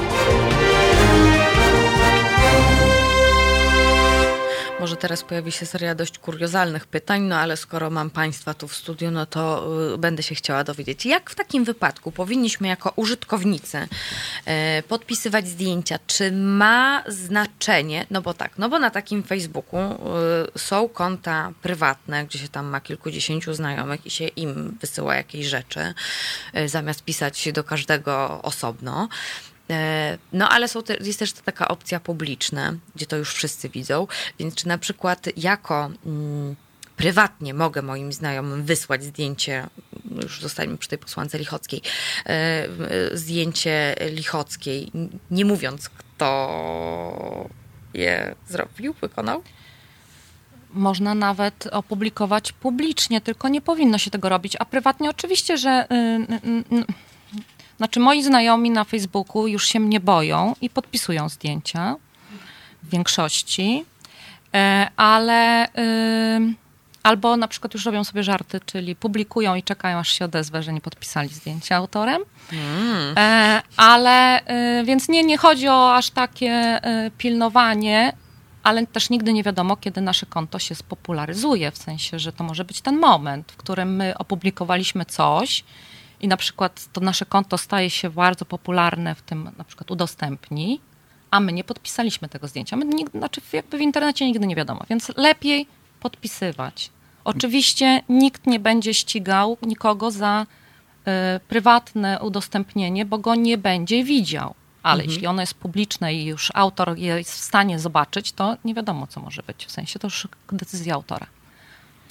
No to jest chyba troszeczkę tak, że jeżeli wysyłamy komuś prywatną wiadomość, czy, jakimś messengerem, czy jakąś, e, jakimś innym komunikatorem, to jest trochę tak, jakbyśmy, nie wiem, pokazali w domu album i powiedzieli, przecież nie mówimy za każdym razem, że to zdjęcie zrobił ktoś tam, tak? No po prostu pokazujemy zdjęcie. To jest jakby ten dozwolony użytek, że korzystam z tego zdjęcia, więc pokazuję je komuś znajomemu. Natomiast wszystko to, co publikujemy w internecie, czy na swoim blogu, stronie internetowej, obojętnie w jakim medium internetowym, publicznie, no to wtedy stajemy się, tym, to co mówiliśmy na początku, stajemy się wydawcą i ponosimy w związku z tym pewną odpowiedzialność. E, tutaj jeden z naszych słuchaczy napisał, e, zadał pytanie właściwie. Mm, zamieszczanie e, JPG jest proste. Nikomu się nie chce dodawać meta-info, czyli pewnie mm, podpisu. Tak. Czemu Państwo nie wypalicie nazwiska autora na zdjęciu? A to jest bardzo proste, z tego względu, że agencje, które zdjęcia sprzedają, mają różnych klientów. I ci, I ci, klienci mają różne oczekiwania y, i mają różne swoje własne szablony, mają różne layouty. I jakby nie każdy chce mieć te, ten podpis y, w jednym miejscu. Tak? Y, czasami te zdjęcia biorą telewizję, one też inaczej wykorzystują zdjęcia niż wykorzystuje je portal internetowy. W związku z czym jakby zadaniem agencji jest udostępnienie jakby czystego zdjęcia, natomiast zawsze wchodząc do agencji, bardzo w prosty sposób można zobaczyć, kto jest autorem zdjęcia, jest cały opis tego zdjęcia, gdzie zostało wykonane, kiedy, y, co jest na zdjęciu, jakby jakieś nazwiska i tak dalej. Plus jest zawsze autor zdjęcia. Więc ktoś, kto jakby z legalnego źródła pozyskuje to zdjęcie, jakby zawsze dostanie te informacje i może je y, w dowolny sposób y, później umieścić. To jak w takim razie podpisywać? Bo tutaj wcześniej padło jeż, też. A propos, jeżeli nie znamy autora zdjęcia albo chce on pozostać anonimowy, no to jak na przykład takie zdjęcie podpisać? Fot nieznany? Fot anonim? Nie wiem. E, znaczy, istnieje, istnieje nawet taka prawna, że są utwory osierocone. One wtedy, ich autorzy są naprawdę nieznane, nieznani bo na przykład bardzo wiele takich y, y, utworów y, istnieje z czasów wojny, gdzie, albo sprzed wojny, gdzie właśnie zginęły, albo ktoś na przykład zostawił pudełko z negatywami, właściwie znalezione na śmietniku, nie wiadomo kto jest autorem. Jakby istnieją utwory osierocone, ale powiedzmy sobie szczerze, zdjęcia moich kolegów nie są właśnie osierocone, bo dosyć prosto no nie zawsze, no w przypadku właśnie Lichockiej mamy ten problem, że nie zawsze najprościej jest usta pierwszego zdjęcia, bo tam wiele publikacji było już, y, y, czy Maćka, czy Tomka, którzy się y, śmiało podpisywali pod zdjęciami, więc tutaj jakby nie ma usprawiedliwienia. Ale w takiej sytuacji, kiedy nie wiemy, kto jest autorem zdjęcia, to, no to właśnie publikujmy skąd bierzemy, tak? Czyli, nie wiem, Gazeta Wyborcza albo Agencja Reporter nie lubimy tego, w sensie starajmy się e, jednak e, podpisywać imieniem i nazwiskiem autorów, ale e, w momencie, kiedy rzeczywiście no, internet ma to do siebie, że jest szybki i trzeba szybko, więc jak na szybko, to podpiszmy źródło, z którego to bierzemy. Po prostu. Tylko nie podpisujmy internet, Twitter i archiwum, bo naprawdę nie ma takich autorów. No. I takich źródeł też nie ma. A czy na przykład ja, żeby się zabezpieczyć, publikuję sobie, no nie wiem, zaraz, zaraz będziemy yy, po godzinie dziewiątej będziemy w Łodzi. Zrobiłam sobie zdjęcie yy, Placu Wolności i yy, na przykład publikując post zachęcający, żebyśmy się dzisiaj posłuchali, żeby słuchacze posłuchali Halo Poranka, to czy na przykład publikując moje własne zdjęcie do tego posta, wrzucając zdjęcie łodzi, to czy też mam napisać fot Marta Woźniak? Bardzo warto. A, czyli też tak. Żeby, żeby nie e, produkować żeby nie było osieroconych utworów A, po prostu. Okay. No Sami dbajmy o to, bo po pierwsze, jak ludzie zaczną widzieć, że wszyscy podpisują, to będą czuli, że chyba, że trzeba. E, to jest takie nasze marzenie. Drugie to jest, e, no warto, bo a nuż ktoś sobie z, będzie chciał to zdjęcie y, y, udostępnić i wtedy udostępni anonimowo, a potem ktoś je wykorzysta w reklamie, a potem coś. No lepiej podpisać. Dać szansę y, użytkownikom internetu, żeby wiedzieli, kto jest autorem. Panie Macieju. No, ja się z tym zgadzam. To znaczy, jeżeli e, publikujemy coś, czego się nie wstydzimy, no to jest takie założenie. Anonimowe są często. E, natomiast no, jakby my jesteśmy zawodowymi fotografami, fotoreporterami, więc wszystkie zdjęcia, które wysyłamy, no to są zdjęcia, których się raczej nie powinniśmy wstydzić. Tak. I to jest trochę inna sytuacja. To tak, no jakby wszystkie zdjęcia powinny być podpisane. I też chciałem zwrócić uwagę na to, że podpis składa się też e, z kilku elementów. Tutaj Ludmiła powiedziała, że czasami może być e, to tylko Ojej, źródło. Nie wystarczy imię i nazwisko nie, albo znaczy, źródło? Yy, chodzi o to, że mówimy tutaj o fotografii prasowej, tak? Że z, fotografia prasowa jakby rządzi się swoimi prawami, tak jak Tomek wspomniał, klienci wchodzący do agencji mają pełen przegląd informacji na temat tego, kiedy to zdjęcie powstało, gdzie powstało, kto jest na fotografii i kto jest autorem. I tak jak na przykład w moim przypadku e, wszystkie zdjęcia powinny być podpisane fot Maciek Jaźwiecki łamane na agencja Gazeta, bo e, zdjęcia, które wysyłam do agencji mają po prostu ten, ten standard i jeżeli ktoś to powiela, publikuje na swoich kontach i tak dalej, to zawsze powinien się tego trzymać. E, tutaj e, pan Robert, e, który też jest fotografem, myślę, że 95-97% użytkowników internetu ma to gdzieś. Podpisywanie zdjęć po co? Niestety twórcy popularnych zdjęć wiedzą, że ciężko nad tym panować. Mentalność trudno, trudno to zmienić na chwilę. Ale czy uważają Państwo, żeby się dało zmienić? Jednak gdybyśmy tak, nie wiem, teraz zrobili taki apel po prostu. Proszę Państwa, o właśnie, to też apel do słuchaczy słuchaczy. Jeżeli uważają Państwo, a właściwie to nie, proszę ten, ten fragment naszej rozmowy o podpisywaniu zdjęć yy, udostępniać jak najdalej i jak najszerzej, żebyśmy wiedzieli, bo wszyscy jesteśmy użytkownikami internetu, yy, raczej większość z nas ma media społecznościowe, yy, więc proszę udostępniać dla wiedzy po prostu.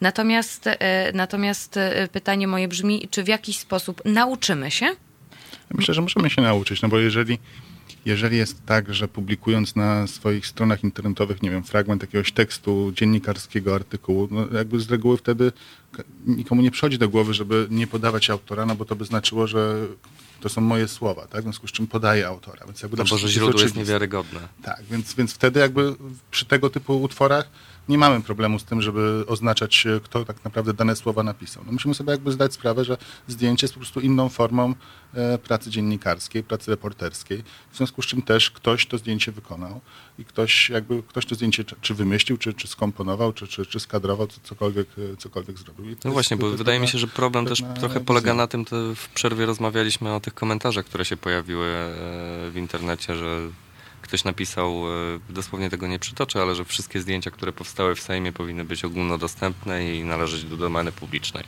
E, no myślę, że problem trochę polega na tym, że ponieważ wszyscy się czują fotografami, to czują, że e, równie dobrze oni mogliby zrobić takie zdjęcia. Może tak, może nie, natomiast nie jesteśmy przedłużeniem aparatów. I jeżeli z Tomkiem jesteśmy w Sejmie, ostatnio nawet była taka sytuacja, że ja czegoś nie sfotografowałem, Tomek to sfotografował. E, no i e, jakby na tym to polega, że ktoś coś zrobi, ktoś inny tego nie zrobi. Nie jest tak, że wszyscy mają wszystko. I z tego wynika ta autorskość, ta coś jakby o czym powinniśmy pamiętać.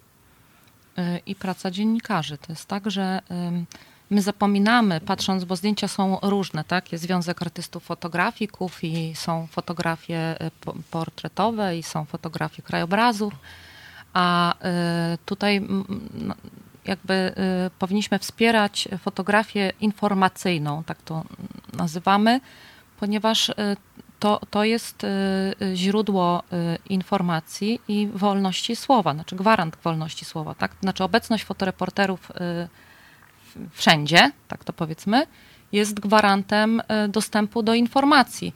Powinniśmy o to zadbać, bo jakby, yy, znaczy problem z nami polega na tym, że każdy właśnie myśli, że może nas zastąpić yy, i wspierane są ruchy, które jakby zastępują nas, czyli właśnie ten, ten fotograf prawdopodobnie partii politycznej, który zrobił to zdjęcie najpopularniejsze. E, tylko my dbamy o oko zewnętrzne i powinniśmy się jakby jako społeczeństwo zastanowić nad tym, że um, wspierać jakby oko zewnętrzne, bo to jest bardzo ważne. To właśnie nie zawsze zrobimy, tak? ale jak tam będziemy, to prawdopodobnie któryś z tych fotografów, im więcej ich będzie, tym większa szansa, że zrobi to głosowanie na dwie ręce. Bo jak, y, y, że tak powiem, będą tylko fotografowie zaangażowani, czyli są fotografowie sejmowi, y, Sejm za, na etaty zatrudnia, są fotografowie partii politycznych, to z jednej strony może opozycyjna partia, fotograf opozycyjnej partii da nam jakąś informację, ale jednak chyba najlepiej będzie, jak będzie nas stać na to, żeby mieć oko zewnętrzne, czyli fotoreporterów, których rolą jest wyłącznie fotografowanie, a nie zastanawianie się, komu, że tak powiem, służą albo kogo popularyzują. Proszę Państwa, podpisujmy, podpisujmy. E, bardzo dziękuję za naszą rozmowę. Ze mną w studio Tomasz Jastrzębowski, fotoreporter, Agencja Fotoolimpiki, fotograficzna agencja Reporter. Dziękuję. E, Ludmiła Mitręga, prezeska Stowarzyszenia dziękuję. Fotoreporterów i Maciej Jaźwiecki, fotoreporter agencji Gazeta Gazety Wyborczej. Bardzo dziękuję. Bardzo dziękuję. Ja się z Państwem nie żegnam. E, jesteśmy jeszcze do godziny 10, ale chwila muzycznego oddechu. Halo Radio. Minęła godzina dziewiąta, przed mikrofonem Marta Woźniak. To cały czas jest e, Halo Poranek w Halo Radio i teraz będziemy mówili o bardzo fajnych akcjach dla seniorów. Także proszę jeszcze z nami zostać do godziny dziesiątej, bo połączymy się z Halofonem w Halo Radio. Bardzo się cieszę z tego powodu. E, proszę zostać z nami, proszę się kontaktować.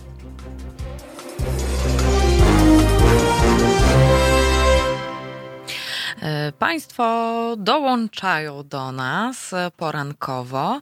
E, ci, którzy z Państwa teraz dopiero się z nami połączyli, to tylko przypomnę, że mm, mogą, jeżeli Państwo nie zdążyli na historię o kto wykonał zdjęcie, mm, słynny, słynny, słynny gest zdjęcie posłanki Lichockiej, e, to odsyłam do naszej wcześniejszej rozmowy z naszymi gośćmi, fotoreporterami. Podcast podcastu będzie można wysłuchać, e, myślę, jutro lub jeszcze dzisiaj sprawdzać wieczorem e, na stronie www.halo.radio. E, zakładka audycje, zakładka podcasty, ale podcastów również mogą Państwo słuchać i ściągać na różnego rodzaju kanałach, czy to mm, przez Apple'a, czy to przez Google'a, czy to przez Spotify'a. Jest masa po prostu możliwości, jak mogą Państwo nas posłuchać posłuchać, albo jeżeli Państwu się podobało i uważam, że akurat powinni Państwo to udostępniać, udostępniać naszą rozmowę o podpisywaniu zdjęć, to e, tutaj najszybszą jednak formą będzie udostępnienie naszej transmisji na żywo na Facebooku. Natomiast e, pan Robert Jakub zapytał, tak tylko wrzucę kamyczek, to zdjęcie, co jest na Facebooku pod zaproszeniem do audycji, to kogo jest? No tak, ja ja wysyłając y, tutaj y, materiał, nasz rozkład jazdy na dzisiejszą, dzisiejszo, dzisiejsze nasze porankowe spotkanie, to akurat y, odesłałam naszemu specowi od social mediów, czyli Cornelowi. Jeżeli Cornel nie podpisał, to biada mu. No, ja się z nim rozmówię. Natomiast jeżeli chodzi o moje konto facebookowe, to podpisałam agencja Gazeta, bo akurat jak ściągałam, to tak podpisywałam. O, ale teraz już wiem, że na przykład jak robię Państwu zdjęcie książki z moją nie, nieuporządkowaną biblioteką, no to e, też będę się podpisywać. A co? E, I tak, e, sytuacja. Aha, Kimer pyta, co z jego audycją. Niestety nie mam wiedzy na ten temat, ale mogę się zapytać. Także zapytam się, co z audycją Kornela dalej bo wiem, że państwo, państwu bardzo się podobała, to akurat wiemy zewsząd yy, i przekażę Kornelowi zdecydowanie. Jeżeli Kornel nasz słuchasz, to pozdrawiamy cię bardzo serdecznie. Yy, ale proszę państwa, wracamy sobie do, yy, wracamy. Zadałam państwu o godzinie siódmej pytanie o fajnych akcjach dla seniorów. Czy państwo takowe znają, czy nie znają? Więc tak, zaraz będziemy rozmawiać o halofonie, ale rzecz, którą ostatnio u siebie w gazecie, w Super Expressie nagłaśniam, bo uważam, że to jest super, e, to jest, e, proszę Państwa, złota rączka wiedzą Państwo, no, co to jest, to tak właściwie wiemy, ale wiedzą Państwo, co to jest za akcja Złota Rączka, no to ja już spieszę i wyjaśnię, bo ja uważam, że to jest akurat super i bardzo fajne i bardzo potrzebne, e, żeby miasta również dbały o swoich seniorów w takich sytuacjach. E, Złota Rączka to jest taka mm, akcja, to jest projekt właściwie skierowany do osób powyżej 60 roku życia, e, w pierwszej kolejności do samotnych, niepełnosprawnych, którzy prowadzą jednoosobowe gospodarstwa domowe. E, I to jest po prostu zakres konsultacji technicznych i drobnych napraw. Wiem, że złote rączki w miastach funkcjonują w Białymstoku, w Gorzowie Wielkopolskim, w Gdańsku, w Warszawie, w Poznaniu, w Katowicach, w Krakowie, e, ale jest ich, e, jest ich coraz, coraz więcej. Wydaje mi się, gdzieś mi mignęło, że właśnie pomysł złotej rączki to chyba powstał jako pierwszy w Polsce w Poznaniu w 2016 roku. Mogę się mylić, jeżeli Państwo mają wiedzę, e, gdzie powstała, w którym mieście jako pierwszym powstała Złota Rączka właśnie dla seniorów, ten projekt, akcja wspierająca w drobnych naprawach, w konsultacjach technicznych, to proszę mnie ewentualnie poprawić. E, tutaj Kimer, przypomnę, mój wpis poranny o sztukach walki, nie tylko Uniwersytet Trzeciego Wieku ma takie grupy. Tak, o Uniwersytecie Trzeciego Wieku jeszcze porozmawiamy, ale Złota Rączka, proszę Państwa, bo to może nie być też takie jasne, co to znaczy złota rączka. To nie jest tak, że nagle potrzebujemy remontu, senior potrzebuje remontu. Mm, i e, tutaj teraz miasto mu je organizuje. Nie, nie, nie, nie, nie. Prace, jakie prace mogą być wykonane? To może być wymiana żarówek, obsadzenie lub wymiana wyrwanych gniazdek lub włączników elektrycznych. Inną rzecz, którą można, może zrobić złota rączka, to jest wymiana uszczelek w przeciekających kranach, wymiana pokręteł baterii, słuchawek, węży prysznicowych, przetkanie, udrożnienie odpływu, wymiana wężyków, syfonu, spłuczki, rury e, lub deski sedesowej, uszczelnienie silikonem przecieków przy wannie, brodziku, umywalce, odpowietrzenie kaloryferów, y, montaż lub wymiana zamków, zasów, łańcuchów drzwiowych, wymiana klamek, regulacja opadniętych drzwi, montaż ich. Y, później mamy na przykład, można jeszcze prosić o naprawę lub wymianę zawiasów drzwi, drzwiczek, szaf, e, naprawę gałek, uchwytów, sklejenie lub skręcenie zepsutych krzeseł, stolików, mebli, osadzenie kołków rozporowych pod szafki, półki, obrazy, wieszanie obrazów, luster, rolet, półek, karniszy, suszarek łazienkowych, uszczelnianie okien, drzwi i uzupełnienie drobnych ubytków szczelin w tynku podmalowanie ubytków, ale już właśnie nie mówimy o malowaniu mieszkania, nie ma czegoś takiego jak e, kopanie ogródka, naprawa urządzeń technicznych, e, przerobienie całej instalacji wodno-kanalizacyjnej. Złota rączka ma dla seniorów być takim ułatwieniem, które no, w takich drobnych wydawałoby się nam młodszym nie ma żadnego problemu z wymianą żarówki albo tutaj baterii, albo właśnie E, wymianą zamków, ale dla niektórych może to być dość kłopotliwe. E, przypomnę, że e, tutaj ważne jest też, że chodzi o osoby powyżej 60 roku życia, w pierwszej kolejności samotnych i niepełnosprawnych, którzy, które prowadzą jednoosobowe gospodarstwo domowe.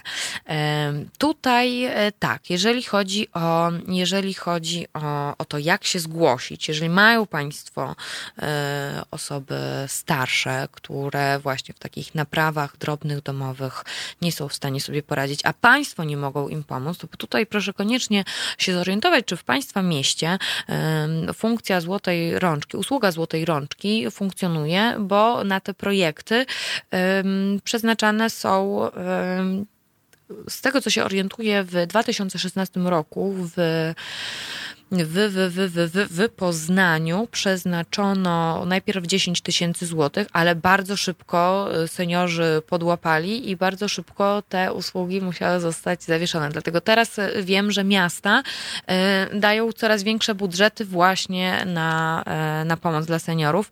Najpierw należy zadzwonić do lokalnego oddziału MOPS-u, aby dowiedzieć się, czy dana gmina właśnie prowadzi taki program Złotej Rączki. Jeżeli tak, no to osoba potrzebująca uzyskuje numer telefonu, y, pod którym się zgłasza jakby zlecenie, że dzień dobry, cieknie mi kran, mam tyle i tyle lat. No właśnie, przejęcie zgłoszenia będzie wymagało też podania danych kontaktowych, y, no i też wieku i sytuacji, w jakiej znajduje się osoba ubiegająca się o, o usługę.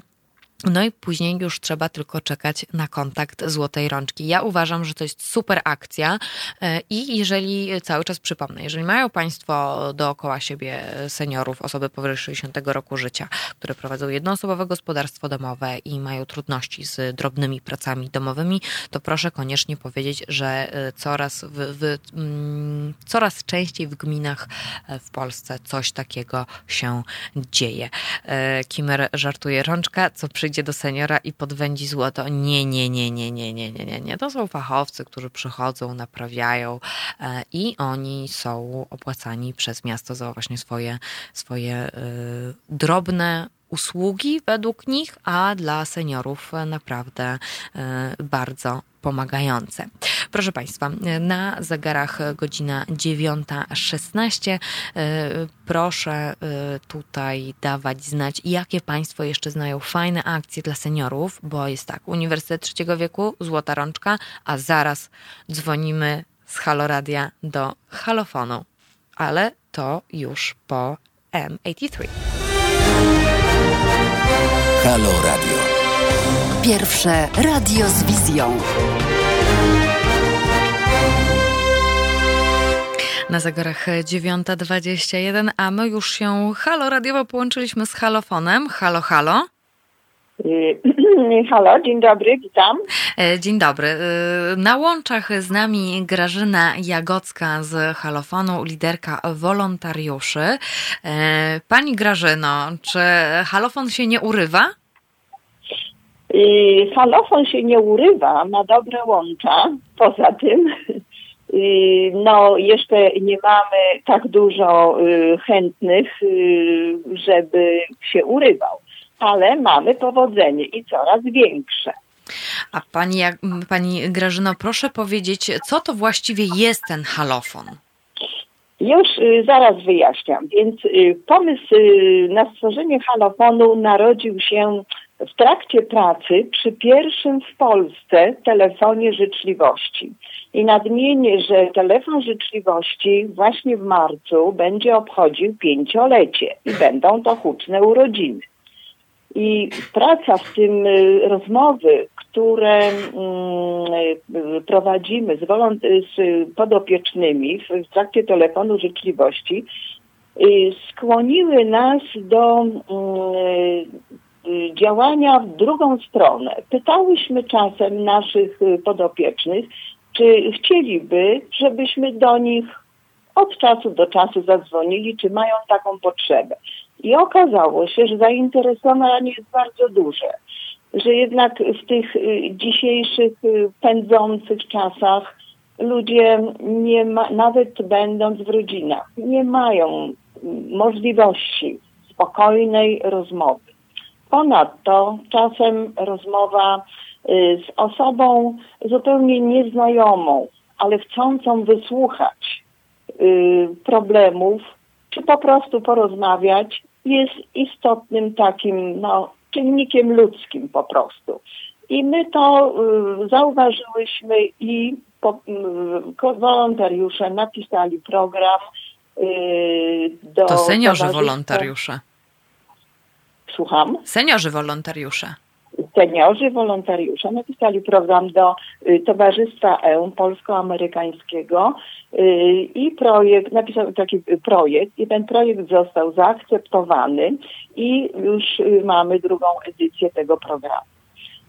No jest to bardzo ważne dla nas, ponieważ dostałyśmy dofinansowanie, mogliśmy kupić telefony, y, mogą się odbywać różne spotkania z psychologami, y, ponieważ jest to taka no, Y, działalność jednak troszkę wykraczająca poza, poza nasze dotychczasowe y, działania i mamy wiele pytań takich y, do profesjonalistów. Więc podpieramy się również ich uwagami, jak również wzajemnymi doświadczeniami i wymianą po prostu zdań i opinii na ten temat. Y, no, głównym celem halofonu jest dotarcie do osób, które mają potrzeby, y, potrzebę po prostu mm, rozmowy. Y, aktywizacja mm, ludzi starszych i nie tylko starszych, bo mamy również podopiecznych i 50-letnich. ale ludzi, którzy właśnie nie mają z kim porozmawiać z różnych przyczyn. Nie tylko, no nie tylko samotności. To są przyczyny naprawdę bardzo, bardzo różne. Więc jest to dla nas bardzo takie wszystko no, i ciekawe, budujące i jednocześnie no, y, niezwykle refleksyjne. Ja sama mm, byłam, y, no, zgodziłam się wziąć udział w tym, w tym projekcie, ponieważ... Wstydziła się mm, pani, temat- czy, y, czy zgodziła? Bo nie zrozumiałam. Ja sama zgodziłam się wziąć udział w tym projekcie yy, ze względu na to, że yy, różne yy, rozmowy, które prowadziłam z podopiecznymi, przeszły moje w ogóle najśmielsze oczekiwania na temat, na temat życia, na temat życia ludzi z różnych grup społecznych. I, i y, wzajemne takie budowanie wzajemnego zaufania z podopiecznymi i wyczuwanie ich, mm, ich nastroju, jak również no, ich sympatii bądź nie do naszych, do, do wolontariuszy. No jest też takim naszym doświadczeniem i wzbogaceniem naszej wiedzy o życiu po prostu. No właśnie, proszę powiedzieć, podstawą halowanu są wolontariusze. E, To są osoby, które są w stałym kontakcie z seniorami, e, którzy potrzebują tego kontaktu z drugą osobą, bo z różnych przyczyn mm, nie mają tego e, w życiu codziennym. Jak to właściwie, jak to właściwie funk- funkcjonuje? To znaczy, chciałabym na przykład zostać wolontariuszką halofonu. Y, Bardzo proszę, y, tylko że my, znaczy bardzo proszę, zapraszamy, y, ale my musimy się poznać, więc zaczem y, przystąpimy, mm, czy włączymy w grono swoich no, współko- współwolontariuszy osobę nową, no, musimy troszkę porozmawiać, zapytać, y, dlaczego ta mm, osoba chciałaby uczestniczyć i jakie ma możliwości.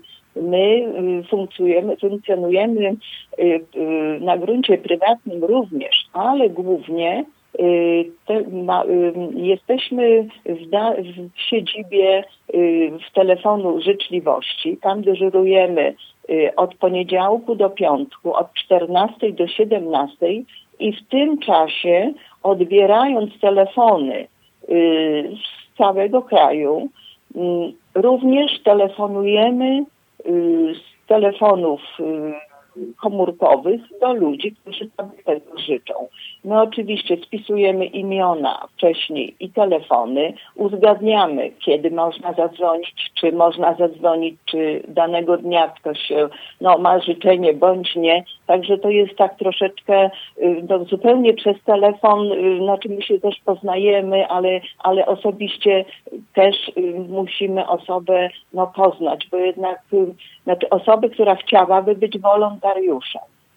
A to jest tak, że jeżeli już zaakceptują mnie Państwo na wolontariuszkę, to to jest tak, że musiałabym przyjechać y, do Łodzi, do Państwa siedziby telefonu życzliwości i na przykład biorę sobie, y, powiedzmy sobie wtorek od godziny 14 do 17 i ja wtedy wykonuję telefony do tych seniorów, którzy wyrazili chęć, a właściwie potrzebę, żeby do nich po prostu przedzwonić. Tak. Tak? Tak to wygląda? Tak, tak, A. tak funkcjonujemy, tak. E, Mamy również, no właśnie, mamy spotkania, wzajemne spotkania.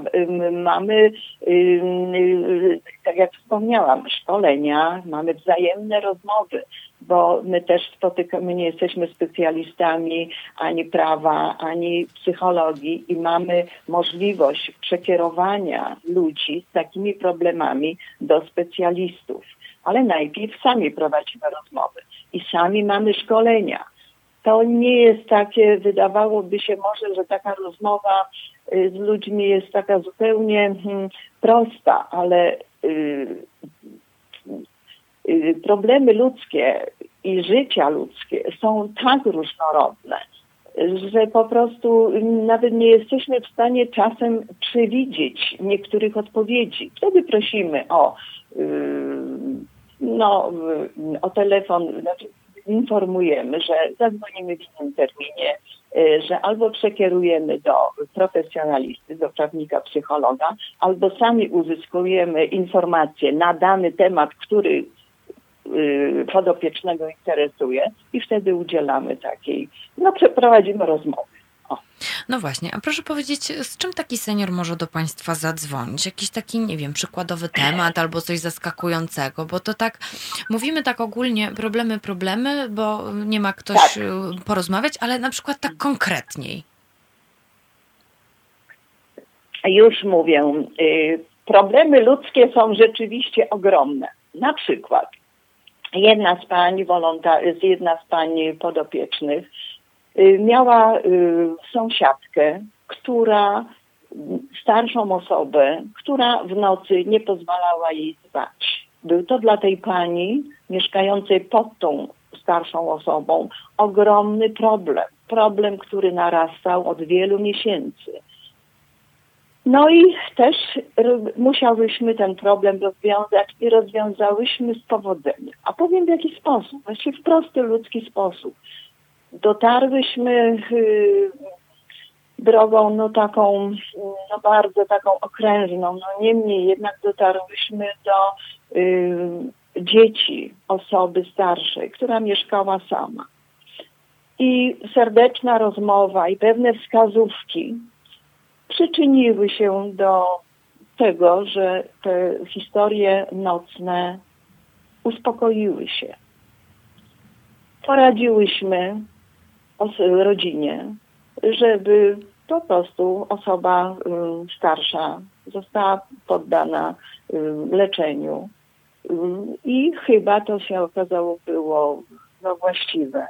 I po prostu się sprawa uspokoiła. Poza tym na przykład ludzie mają problem, no chcą po prostu porozmawiać albo życzą sobie informacji jakiejś, gdzie pójść do teatru, gdzie spędzić wolny czas. Czasem bywają, te kontakty się czasem na tyle zacieśniają, że jeżeli jest to w danym mieście, znaczy w naszym mieście, y, to dochodzi nawet do spotkań i wdzięczności takiej bezpośredniej, że ktoś mógł się spotkać, że mógł porozmawiać, że został zauważony. No miłe to są chwile i takie troszkę e, chwytające za serce. E, Proszę powiedzieć, czy halofon jest tylko przeznaczony dla łodzian? Nie, absolutnie nie. My mamy podopiecznych z całej Polski. Znaczy nie ogarniamy wszystkich województw póki co, ale y, mamy... Muszą się Państwo chyba na to przygotować. Y, No ja my, znaczy właściwie nasze pobudzenie coraz bardziej się zwiększa, z tego się oczywiście cieszymy, bo to ma nam wszystkim służyć, bo to działa w dwie strony. Więc mamy y, na ten moment podopiecznych y, z, z Katowic, z Warszawy, z Opola i ze Szczecina. No i oczywiście z Łodzi. E, Dobrze, czyli e, jeżeli ktoś ze słuchaczy chciałby zostać e, wolontariuszem halofonu i, i porozmawiać i przejąć seniora i, i tutaj mu pomagać w Mhm. różnego rodzaju kwestiach, może śmiało do Państwa zatelefonować, skontaktować się i, i po prostu Tak, tak. zostać po weryfikacji oczywiście, proszę Państwa, bo to nie jest tak, takie po proste. rozmowie, po rozmowie można. Ja nie wiem, czy ten telefon, y, łódzki telefon życzliwości jest znany y, słuchaczom. Ja chętnie go podam. Nie wiem, czy Państwo już podawaliście, bo można no, Proszę prostu podać. Korzystać. Więc to jest tak, 42 kierunkowy i 638 50 32 638 50 32 od poniedziałku do piątku w godzinach 14-17. Tam są zawsze pod tym tele, stałym, y, tym, tym mm, stacjonarnym telefonem dyżurują dwie osoby i zawsze ktoś telefon odbierze i można w jakiejkolwiek sprawie się porozumieć, jak również można zgłosić y, swoją, y, swój, y, znaczy chęć rozmowy jako podobiecznego. Podajemy tylko wtedy swój telefon, komórkowo, obojętnie jakikolwiek i imię. No i po prostu uzgadniamy. No w trakcie tego telefonu życzliwości wypytujemy i uzgadniamy termin, kiedy, kto, czy, czy ktoś chciałby tylko z jedną osobą rozmawiać, czy z wieloma wolontariuszami, bo, są, bo ludzie mają różne życzenia. Są tacy, którzy się y, przyzwyczajają i, i wolą komunikację z jedną osobą, a są osoby, które y, chcą rozmawiać z kilkoma. No różnie to bywa. Także serdecznie zapraszam. Więc e, to jest e, łódzki telefon życzliwości. E, ze mną i z Państwem o halofonie i o łódzkim telefonie życzliwości opowiadała Grażyna Jagocka, liderka wolontariuszy, tak jest Pani określana. Bardzo się cieszę, że udało nam się porozmawiać. Ja również bardzo dziękuję za zaproszenie, pozdrawiam i w ogóle bardzo się ucieszyłam, że takie radio istnieje i, i będę, znaczy rozpropaguję to, to radio i sama będę słuchaczem.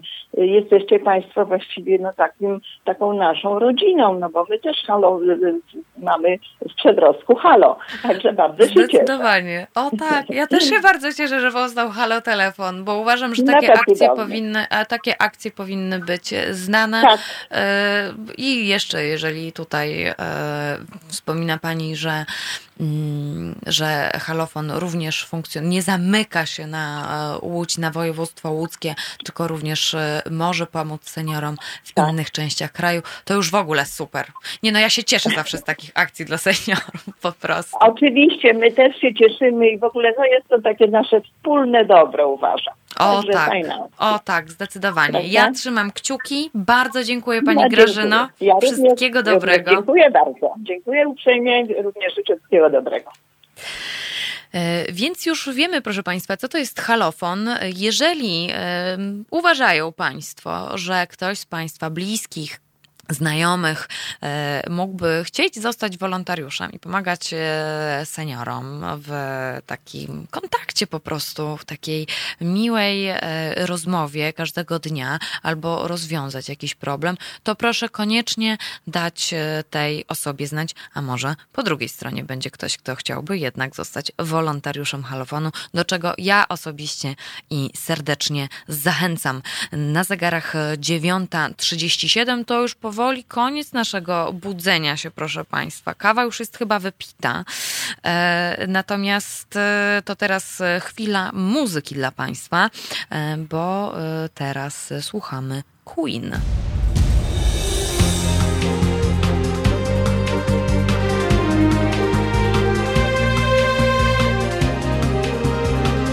Halo Radio.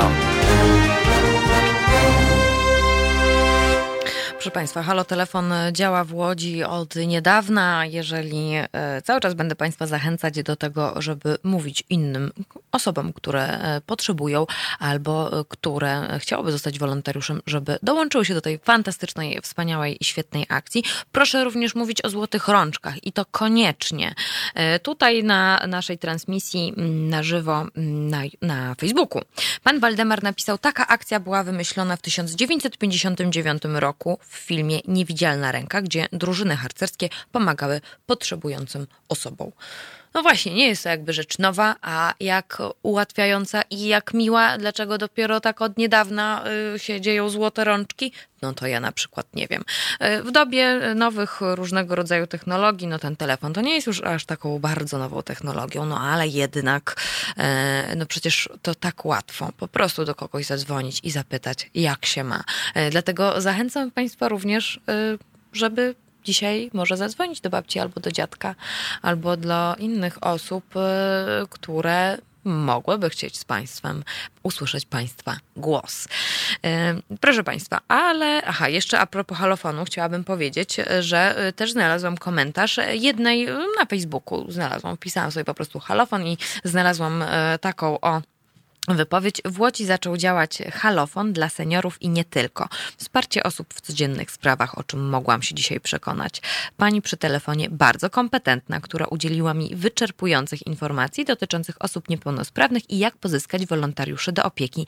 Gratuluję pomysłu i w prosty sposób zainteresowania się drugim człowiekiem.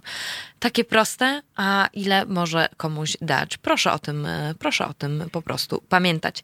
Natomiast e, tutaj e, przytoczę jeszcze informację inną, bo Kimer napisał tak o siódmej. Raniusieńko, raniusieńko.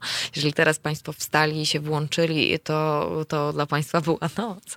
Ale y, my już, y, my już, y, ja już do Państwa mówiłam, a Państwo też częściowo ze mną pisali. I tak, Kimer napisał, moja żona prowadzi między innymi treningi chińskich sztuk walki dla seniorów na Uniwersytecie Trzeciego Wieku. I to jest doskonała sprawa. Uniwersytet Trzeciego Wieku to w ogóle jest, no to jest rzecz, która powstała w latach latach 70. pierwszy uniwersytet trzeciego wieku powstał w 1973 roku we Francji. Założony był przez Pierre Vela, który w centrum uwagi postawił badania naukowe, żeby pomóc wszystkim ludziom starszym i 20 lat później istniał już we Francji ponad 40 tego typu placówek. Uniwersytet trzeciego wieku są we wszystkich większych miastach w Polsce. Nie wiem, jak sytuacja wygląda z mniejszymi miejscowościami, z mniejszymi e, gminami. Natomiast e, takie koła dla e, seniorów funkcjonują, istnieją. Problem chyba polega tylko na tym, że dużo seniorów o tym nie wie. Nie wiem, czy Państwo pamiętają, ale jakieś dwa, trzy tygodnie temu, no na początku lutego z całą pewnością, tutaj w studio naszym haloradiowym na poranku gościłam Hannę Dobrowolską i Oktawię Kromer. Oktawia napisała tekst dla dużego formatu dotyczące, dotyczące pewnej firmy y, oferującej usługi medyczne, a właściwie wciskającej starszym osobom kity po to, żeby no, płaciły za ich usługi, funkcjonowały, produkty właściwie, żeby, żeby kupowały, które są w o, o, o zawyżonych cenach. Natomiast e, Hanna Dobrowolska, autorka książki Wnuczkowa Mafia, opowiadała o tym, jak funkcjonują telefony na wnuczka. I opowiadałyśmy sobie też wtedy o różnego rodzaju zagrożeniach dla seniorów. E, po prostu, mm, no proszę Państwa, my o nich nie pamiętamy.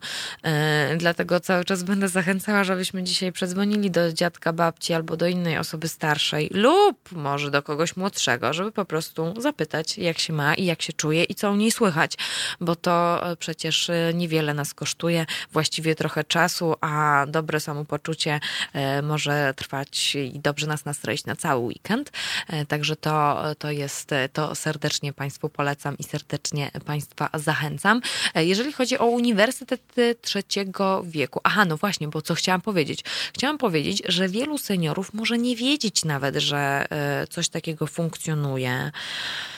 Mm, może nie wiedzieć, że mogliby gdzieś pójść i dlatego też mam taką, taką niestety obawę, że no skoro nie są oni zaktywizowani, to e, nie pamiętają, są przyzwyczajeni do tego, że już tak sobie siedzą po prostu w tych domach, a wcale nie powinni, bo dlaczego?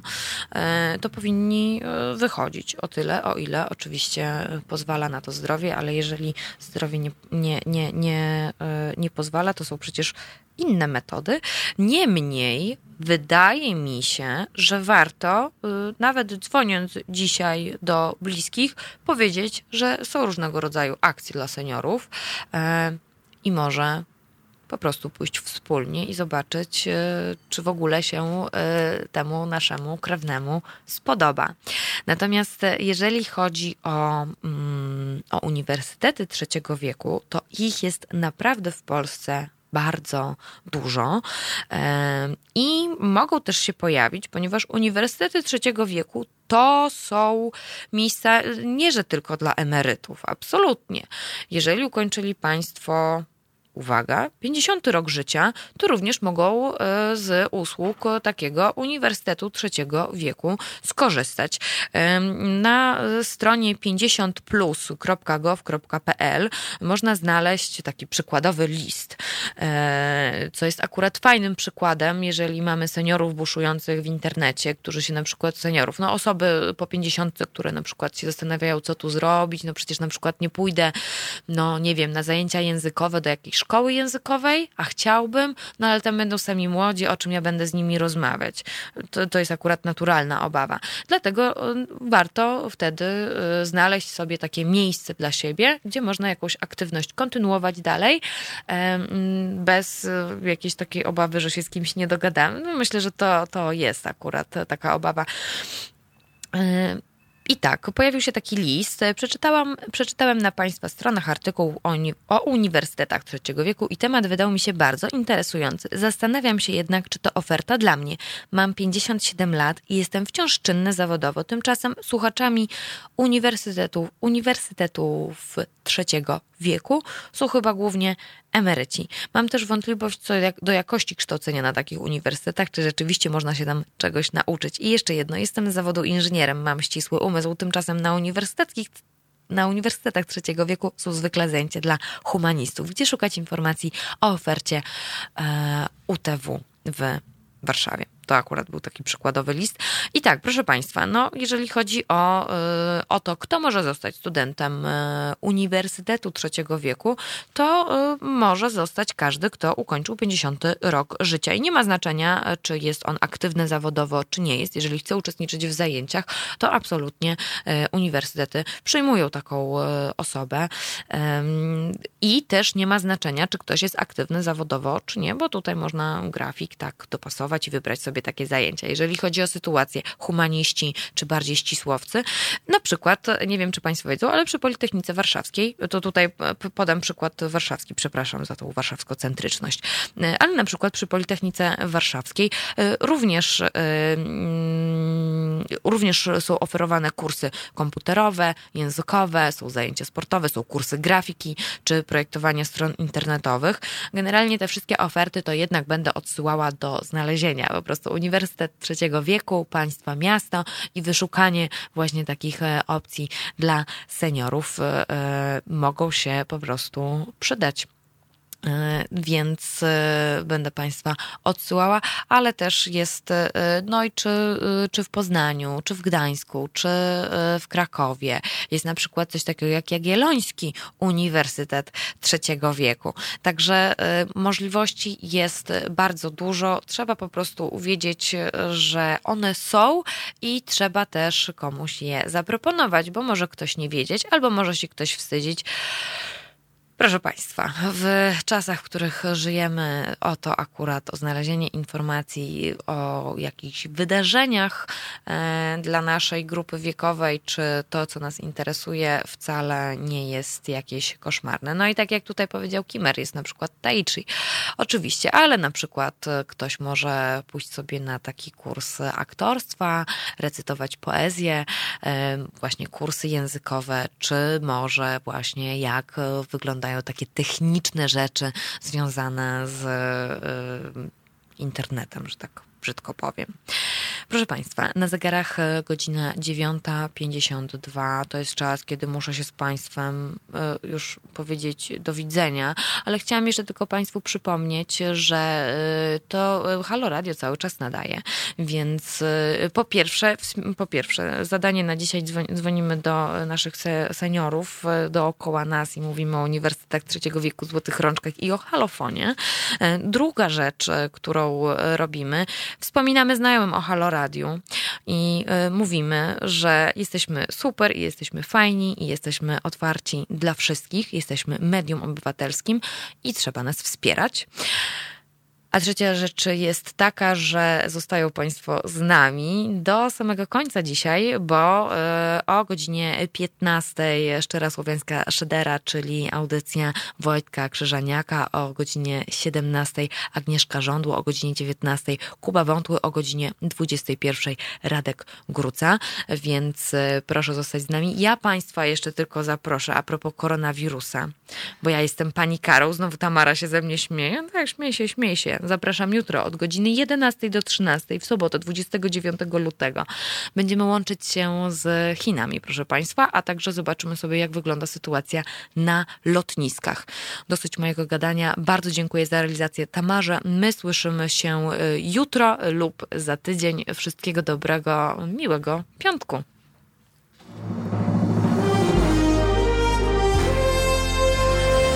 To proste. Żeby robić medium prawdziwie obywatelskie, potrzebujemy Państwa stałego wsparcia finansowego. Szczegóły na naszej stronie www.halo.radio, w mobilnej aplikacji na Androida i iOS-a oraz na koncie Fundacji Obywatelskiej w serwisie www.patronite.pl. Naszym darczyniom i darczyńcom serdecznie dziękujemy. www.halo.radio. Słuchaj na żywo, a potem z podcastów.